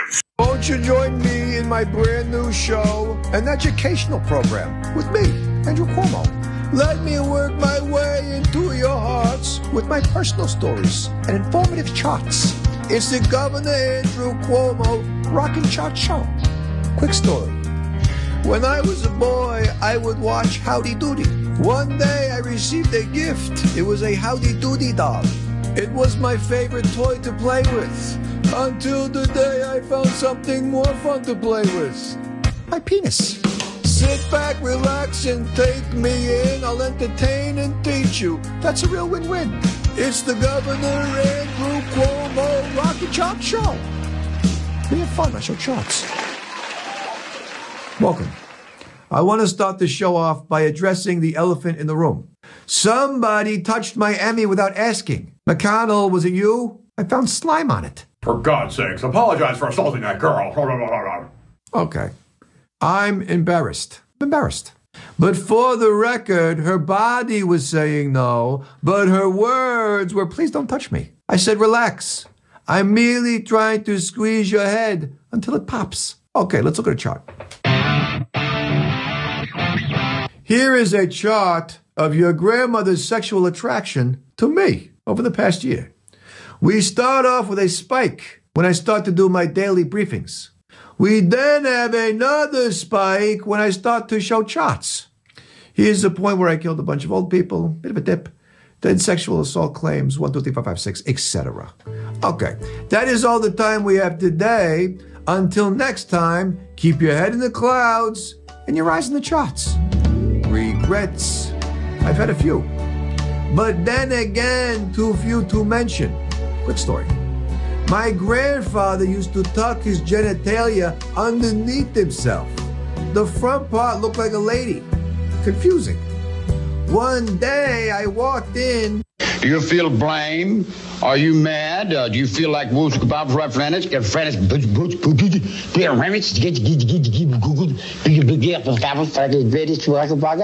Now we're back. It's just me and you now. Well, me, you, this Miller Lite. We got some incense going. I've been up for about 36 hours at this point, so we're just gonna do whatever it is that we gonna do, and uh, we're gonna have some fun. There was an episode of Abs in a Six Pack that featured Jan Irvin that has sort of placed my head where it is now, and um, it was sort of Jan was the inspiration for tonight's topic, which is the X Club and Thomas Huxley specifically. You might recognize the name Huxley from Aldous Huxley, author of Brave New World. His brother Julian Huxley, who founded UNESCO through the UN, WWF, uh, big time eugenicist. His, uh, excuse me, their grandfather was a, uh, well, I- maybe, maybe, maybe we should uh, let some of the clips play and let them do the talking. So we'll um this is from an interview with Matthew Ehret of uh, One Radio Network, and he has wrote a fairly um, substantial article that we're going to be kind of dipping in and out of for tonight. Um, but we'll uh, we'll get this intro going. You write about um, uh, some kind of a club by uh, Huxley was put together, X Club, and there were twelve of them, and and one of them was a real Darwinist kind of guy. Explain to us really what the, in simplest terms, for those of us who were mostly uh, sleeping during this class, uh, Darwin's pro- proposition. I mean, what was his basic idea, Darwinism? Sure, yeah. Well, uh, th- this group, this X Club, I mean, sounds like something out of a comic book. Um, this was a group that was set up under the leadership of Thomas H. Huxley, the uh, the father of Leonard Huxley, the founder of the or the leader of the British Eugenics Society, and uh, the Oh. grandfather of Aldous and Julian Huxley. Mhm. Julian being the guy who invented UNESCO and also ran the Eugenics Society, and Aldous being uh, you know Brave New World fame. Um, This this was a group of leading British imperialist scientists um, that were recruited to reform British science policy because I mean people have to. Just to, before I say anything about Darwin, I really want people to appreciate the world of transformation and creative leaps that were happening uh, throughout the 17th, uh, 18th and, and 19th century. So this X Club that they that they reference uh, was founded in 1864, went all the way up till 1892. Private dining club. Um, it met monthly in the social season from October to June, uh, and they had declared uh, they they had no declared objective, but early records revealed shared aims and values. Um, the friends that had met on November 3rd, 1864, were described as devoted to science, pure and free, untrammeled by religious dogmas.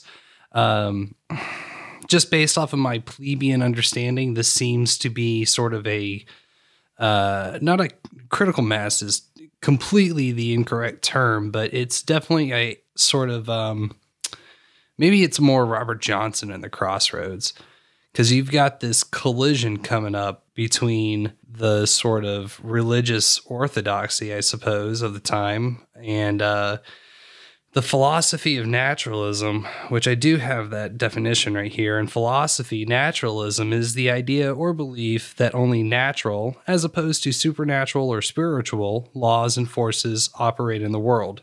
Adherents of naturalism, i.e., naturalists, assert that natural laws are rules that govern the structure and behavior of the natural universe, that the changing universe at every stage is a product of these laws.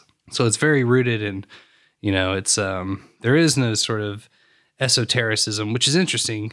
Um, because as far as I would ever claim, there's there's there's this weird sort of occultism, and uh, in my humble opinion, that rides right along with uh with a with damn fucking everything that we've been talking about to some degree. I mean, look at Hollywood and the way they implement symbology and and employ these archetypes to elicit these sort of pri- not primal. Um, there's a better word there, uh, but these they they elicit these emotions, and um, that was one of the things that we had covered in New Order of the Barbarians is the idea that they would reuse entertainment. So it's like it kind of keeps you in this sort of well, you know the problem with a revolution, right? Revolution goes 360 degrees around.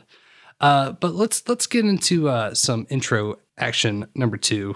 uh, throughout the 17th, uh, 18th and, and 19th century, um, led in large measure by forces within America. Like, um, I mean, Benjamin Franklin himself was uh, known as the Prometheus of America. He wasn't just the the father of the American Revolution, but he was the leading thinker who discovered uh, the nature of electricity and and trumped all of the you know the most noble uh, European scientists of the world uh, but also brought it down to improve the life of man, which is the key. That he, I mean, for for Ben Franklin's thinking and people who thought like him, like Alexander von Humboldt later on, uh, the idea of political emancip- emancipation from monarchy and hereditary power structures, and the um, the, dis- the the principle of scientific discovery of natural law, the law of in their mind it was not a, a science was not uh, dichotomized between religion and God on the one side, and man's logic, which proves the uh, irrationality or the uh, the non-existence of God, in the other hand, that that that dichotomization that we suffer from today was not there in those days, and that the fact that it wasn't there is also, I, I would say, what gave birth to some of these wonderful revolutions uh, of of paradigm shifting science. Um, and the rate of new discoveries was just unbounded. And it was something that was very disruptive. Mm. Admittedly, I did make all of these clips today, so I, I've probably missed a couple of the endings there. Sloppy work.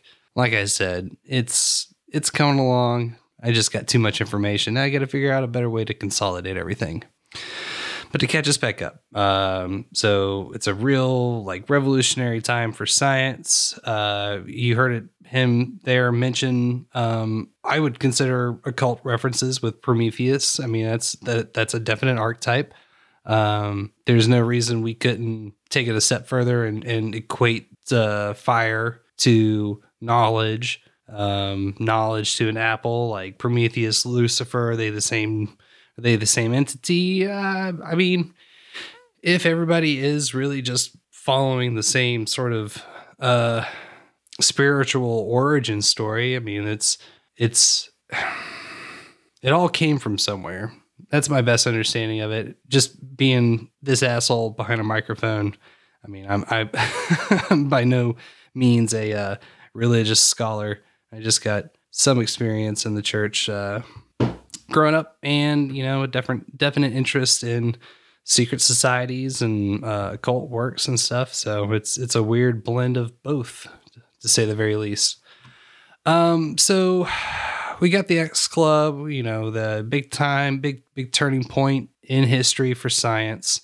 Um, the next couple of clips are going to go into what uh, what the political scene was doing at the time, and this is maybe maybe we should have pulled the clip uh, a little earlier into the presentation, but something you got to understand. I have never quite heard an interview like this just based off of what I've heard in the past. Uh, well, let's go ahead and let's go ahead and just get it out there. You know, it's since 2016. This is the first time I've I've heard something that's just it's come across in in such a fashion.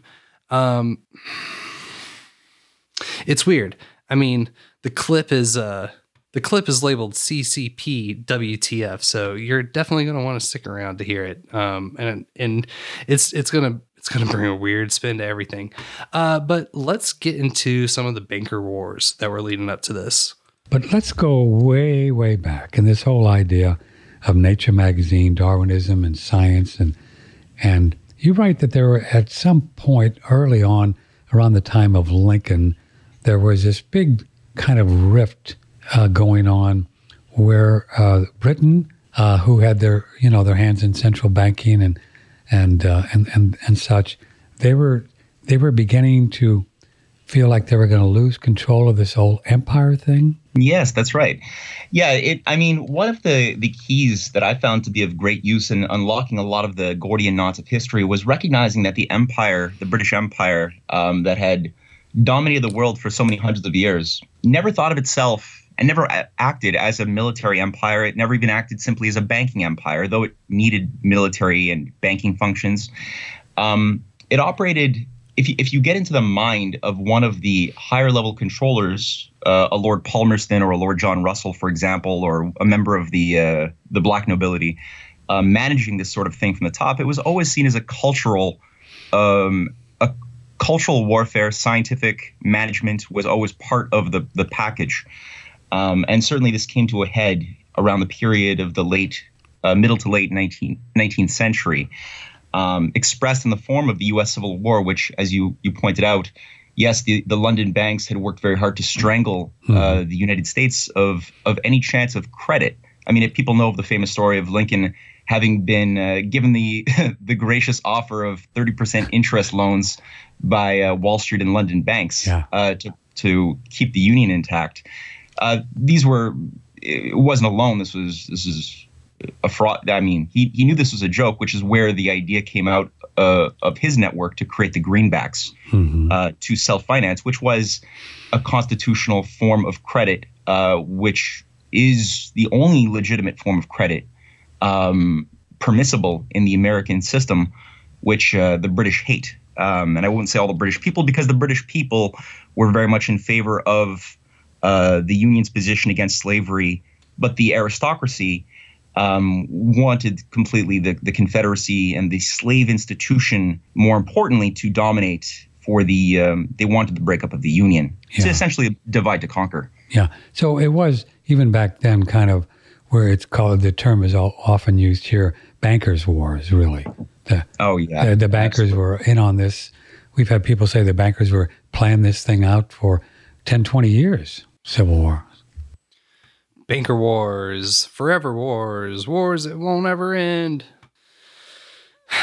Oh yeah, absolutely. This is this is I, would say as soon as the you know the, the American the American Revolution uh, had just ended and they were already thinking about how do you use the greatest Achilles heel in America, which was the dichotomization between the the slave owning the slave power faction and the uh, the side uh, you know in the North that preferred to have industry and and were against slavery Hmm. uh, people that followed Benjamin Franklin's uh, way of thinking more than the uh, the Thomas Jefferson Jackson view that no man, some people are born slaves because of their skin color. Um, so the the British uh, oligarchy, the financial oligarchy, had always exploited that that weakness inside of America and worked it throughout the entire 19th century, and it culminated uh, through a lot of fuel on the fire through British intrigue um, and a lot of British puppets who were positioned into into power positions in American uh, presidencies. Um, it, it culminated in the Civil War, yeah. And, and you bring up uh, how I write about the the origins of Darwinism and this whole scientific rift. Yeah, that that's just also real fascinating. And that that's really comes back to what's going on today, right, uh, Matthew? Uh, and this whole WHO and Fauci and and uh, it's it's like a religion. Yeah, it's definitely a theme that we're going to be touching over and over again. It's this concept, and I don't think anybody that's listening to this show, um, especially on the No Agenda stream, I mean, they're they're in recent times. There's sort of been a uh, maybe maybe it's not even a maybe maybe this is a slow burn as old as what was it 1892 1864 i mean this this uh, concept that science becomes the new doctrine um i- it's uh I want to go ahead and um, bring in a uh, one of the main players. This is a couple of clips about Thomas Huxley. Uh, we got some good, we got some bad, we got some ugly. Have you ever been to the zoo and wondered why humans and apes look so similar? Well, there's a perfectly logical explanation for that. Thomas Henry Huxley, also known as Darwin's bulldog, was a pioneer for the widespread acceptance of the theory of evolution. Thomas Henry Huxley was born the 4th of May 1825 in Ealing, London. He was the second youngest of eight children to his father, George Huxley, and mother, Rachel Withers. After experiencing financial hardship in his family, Huxley left school at age 10 but was still determined to educate himself. And he managed to do so by learning multiple languages and becoming an expert in invertebrates and vertebrates. Because of all his work, he managed to become one of the most knowledgeable men of Britain at his time. Back to the main question of the video the theory of evolution. This is a topic that Huxley assisted to be recognised by the wider community. So, what is evolution? Evolution isn't so much on how we started on Earth, but how we diversified to the many different species we now see. And they are still continuing to change and adapt today, right in front of us. First, Huxley wasn't too sure about Darwin's theory of evolution. Later on, he publicly supported Darwin's views with lectures and books. Yeah, it it uh, it's going to be mentioned that Huxley didn't even really seem all that into it uh, as as evolution as a scientific idea. I suppose it was more of this um, one of those things that just uh, allows one to implement more of a social control over people. Um, my apologies about the music. It's uh, it had that, it had just enough of that sort of uh, psyop sort of music, and I, I couldn't, uh, I couldn't resist it. This is how we got the name Darwin's Bulldog. So, what did Huxley do to support the theory of evolution?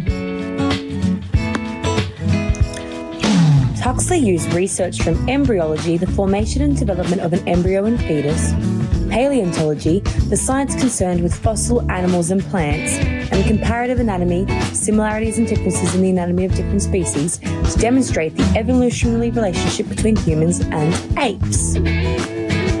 In 1860, Owen, another scientist at the time, said that the gorilla brain was more similar to those of the lower primates than to those of humans. However, Huxley refuted Owen's claim. He was able to show the similarities in the cerebral morphology, which is the changes in the structure of the brain, between apes and humans were greater than between apes and lower primates, and he demonstrated the presence of the hippocampus minor, which is a part of brain, in apes and monkeys. In Huxley's book, Man's Place in Nature, he states that every living creature commences its existence under a form different from and simpler to that which it eventually attained. So, with all this said, next time you visit a zoo, don't forget you're actually just an ancestor from an ape. Sounds a little accusatory or something. Can't quite explain it. Uh, so one thing that uh, Huxley was able to generate a lot of buzz over, uh, the date was June 30th, 1860, at Oxford University. Um, uh, hundreds of onlookers were gathered around a heated debate over uh, evolution versus creationism. It's the Huxley Wilder, uh, excuse me, Wilberforce Wilberforce debate, uh, known as the 1860 Oxford Evolution Debate, and was a series of lectures about the scientific evidence for evolution, whether it could coexist with the literal interpretation of the Bible. Uh, featured Huxley and Bishop Samuel Wilberforce. Um, the discussion is remembered both as the first public rebirth, uh, rebirth, uh, rebuff to creationism, and second for a particularly memorable moment in which Huxley criticized Wilberforce by choosing to be an ape's descendant over that of an in- intellectually dis- uh, dishonest man. Um, some key moments. Uh, Wilberforce began the debate with a strong defense of creationism. Evolution was an emerging science, and Wilberforce had exploited its weaknesses. Uh, though just 20 years later, evolution would become an unshakable rock of modern biology. Um, let's uh, let's do some Thomas Thomas Huxley bad. Huxley is also famous because uh, he is considered the father of the term agnostic. Now, the word agnostic is usually used differently from atheist. An atheist is somebody who believes that God does not exist. An agnostic is not really sure or argues that essentially there's not enough uh, evidence to know if God exists or does not exist. But that's not how Huxley actually meant it. Uh, Huxley meant the term agnostic as somebody who was actually against, from the get go, any concept of special knowledge or revelation. In other words, uh, the Bible is completely invalid in the beginning because it claims to be from a divine source. We're not going to consider it. That was Huxley's contribution. So science and religion were indeed in conflict, and they were entirely irreconcilable. Huxley, of course, would propound his ideas. He would say things like this He said, definitely and precisely marked is the structure of each animal. That in the present state of our knowledge, there is not the least evidence to prove that a form in the slightest degree transitional between any of the two groups, and he mentions several, such as vertebrata or annulosa or mollusca or coelenterata. He says there's nothing to suggest that there either exists or has existed during that period of the Earth's history which is recorded by geologists. In other words, he acknowledges there's really no great transitional forms that actually show how one major subkingdom of animals actually evolved into another. But he goes on. Nevertheless, you must not for a moment suppose, because no transitional forms are known, that the members of the subkingdoms are disconnected from or independent of one another. On the contrary, in their earliest condition, they are all similar.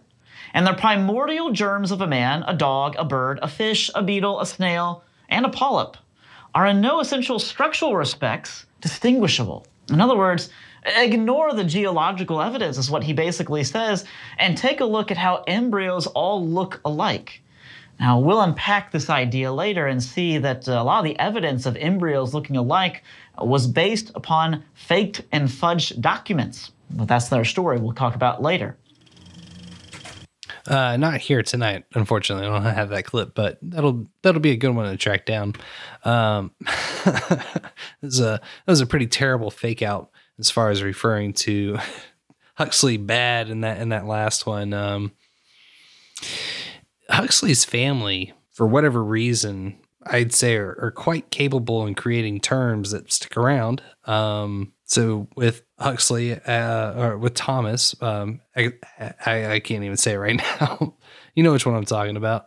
Uh, and then we'll find out um, Julian has or did create uh, one of the most centerpiece terms to fucking three quarters of this shit as far as the as far as the, uh, The lizard people. as far as they want to take it. I'm trying folks. I'm trying. Uh let's uh we'll we'll we'll get through some um thomas huxley ugly.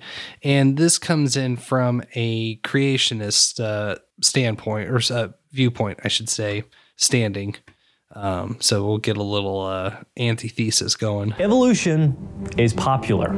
It seems that every time you turn on the TV, you read a college textbook, or you flip through an astronomy magazine, you see some form of it. Now, how did this philosophy become so popular that it literally took over science? Well, maybe we should take a look at Thomas Huxley, who was a leading humanist during the time of Charles Darwin. They actually call him Darwin's bulldog because of his lifelong dedication to promoting Darwin's ideas. Now, Darwin was, you might say, his idol, and he actually did more to popularize evolution than Darwin himself. Thousands of people turned out for his lectures on evolution, and unlike Darwin, he wasn't afraid to broach the topic of human evolution.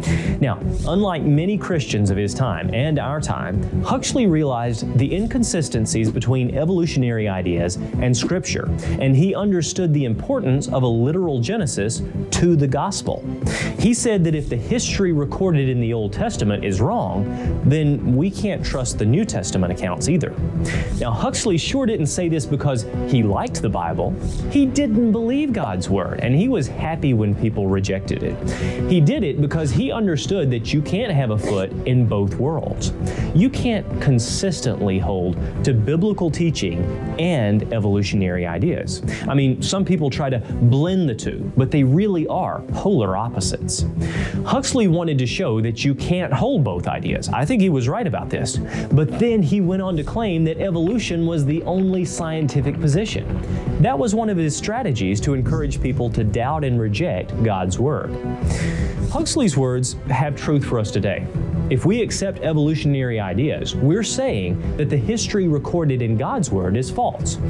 But this history provides the foundation for the gospel. Without a literal Adam who sinned and brought physical death into creation, why did Jesus, the second Adam, come and physically die? He was raised again as well. And that's just one simple example. A belief in evolution and millions of years undermines the entire gospel message. Instead of trusting man's word, we need to start with God's word and refuse to compromise with the thinking of our day. I'm David Reeves. Truly, the heavens declare the glory of God. Don't forget, New Order of Barbarians. They talk about uh, this shadowy, shadowy organization getting the involvement of the Roman Catholic Church, um, getting getting them involved with uh, sort of sculpting society, sculpting perceptions, sculpting morals and views. Um, what do we? Oh, we missed one. Uh, let's do. Uh, oh, Unbound. Yeah, this one sounds fun. Um, and the rate of new discoveries was just unbounded. And it was something that was very disruptive to those in the British uh, imperial um, courts that wished to keep a system of equilibrium control in place. And obviously, anytime you introduce a new idea that's not monopolized, um, it's it's a lot of it, it creates a lot of disequilibrium, a lot of lack of control. Imperialists hate that. They hate that the, the effects of real creative thought. Yeah. So this is what they had to really um, in the mid 18, 1800s it was becoming realized that the the old nobility was too mentally lazy to stifle the explosion of these discoveries they were not mentally rigorous enough um, because they were let, set in their ways you know you're you're dealing with blue blood, blood bloodlines people born into prestigious families who don't like doing a lot of work. So how do you counteract the electric polarized uh, you know uh, discoveries? You, how do you they're not sophisticated. So they had to find a new way of doing things. They recruited talented misanthropes like th huxley from the lower lower castes. And many of these scientists some came from the higher up caste but most of them were from the lower who were just united in their common view that they wanted to be you know um, used um, managers of an empire and so they were given the, the responsibility to reorganize the empire's scientific management policies Uh, one of these, it's the Infogalactic Wiki, brings up a pretty interesting point. Um, and the rate of new discoveries was just unbounded. My bad. Sloppy, sloppy. Um, and the rate of new discoveries was just un. It's the X Men, along with the X Club. The participants, the members, were uh, sometimes referred to as X Men, which is in modern times comic book based off of uh, genetics changing in folks, and they are no longer. Uh, well, it's in the title. They're they are X Men and uh, you know, get superpowers. I don't know where this is going. I might just have to edit this whole part out. I think I might actually do that because this is just getting sad. Let's. uh I think we're just gonna do a call it a night because I'm f- literally falling asleep here. This is this is dumb on my part. Should have wrapped it up better. Thank you for listening. Thank you for hanging out. Uh Next week we got Dan Reiner, or excuse me, Dean Reiner from Up is Down. Uh, we're going to be talking some unions, same times, Mondays, 9.30 Central, 10.30 Eastern. Um, we will reconvene back at uh, X Club following that. If anybody's got uh, any tips for how to get back into writing, let me know. All I got's my MLA book. And this is dumb. So I'm going to call it. Good night, everybody.